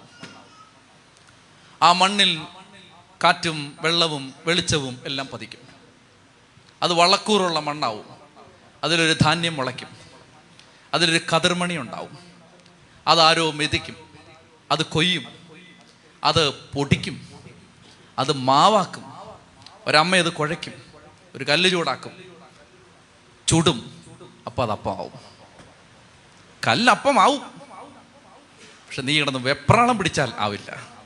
കല്ലപ്പമാവാൻ ഒരു ടൈമിംഗ് ഉണ്ട്, ടൈമിങ്. എനിക്കറിയാവുന്നൊരു വീട്ടിൽ വേലക്കാരിയോട് പറഞ്ഞു വെള്ളം ചൂടാക്കാൻ പറഞ്ഞു. ആ സെർവൻ്റ് സഹോദരി വെള്ളം തിളപ്പിക്കാനായിട്ട് വെച്ചു. ഒരു മിനിറ്റ് കഴിഞ്ഞപ്പോൾ അങ്ങോട്ട് ഉദ്ദേശിച്ചു വെള്ളം ചൂടായില്ലെന്ന് ചോദിച്ചു. അപ്പോൾ ആ സഹോദരി പറഞ്ഞു മനുഷ്യർ ചൂടാവുന്ന പോലെ വെള്ളം ചൂടാവത്തില്ലെന്ന് പറഞ്ഞു. അതിനൊരു ടൈമിംഗ് ഉണ്ട്. നല്ല ക്ലാസിക് ഡയലോഗാണത്. അതായത് ആളുകൾ ചൂടാവുന്ന പോലെ വെള്ളം ചൂടാവത്തില്ലെന്ന് പറഞ്ഞു. അതിനൊരു ടൈമിംഗ് ഉണ്ട് ചേച്ചി എന്ന് പറഞ്ഞു. കാരണം നിങ്ങൾ കിടന്ന് വെപ്രാളപ്പെടുന്ന പോലെ ഒന്നും വെള്ളം ചൂടാവത്തില്ല, അതിനൊരു സമയമെടുക്കും. കല്ലപ്പമാവും. പക്ഷേ സാത്താനെ, നീ കിടന്ന് പറയുന്ന പോലെ ഒന്നുമല്ല, അതിൻ്റെ ഒരു പ്രോസസ്സുണ്ട്. നീ കാനാൻ നാട്ടിലെത്തും. എന്നെ കേൾക്കുന്ന പ്രിയപ്പെട്ട ദൈവത്തിൻ്റെ മകളെ, മകനെ, പഴയ നിയമം പഠിച്ച മകനെ, മകളെ, നീ കാനാനിലെത്തും. പക്ഷേ അതിൻ്റെ ഒരു ടൈമിംഗ് ഉണ്ട്. വെയിറ്റ് ചെയ്തു, എത്തിയിരിക്കും.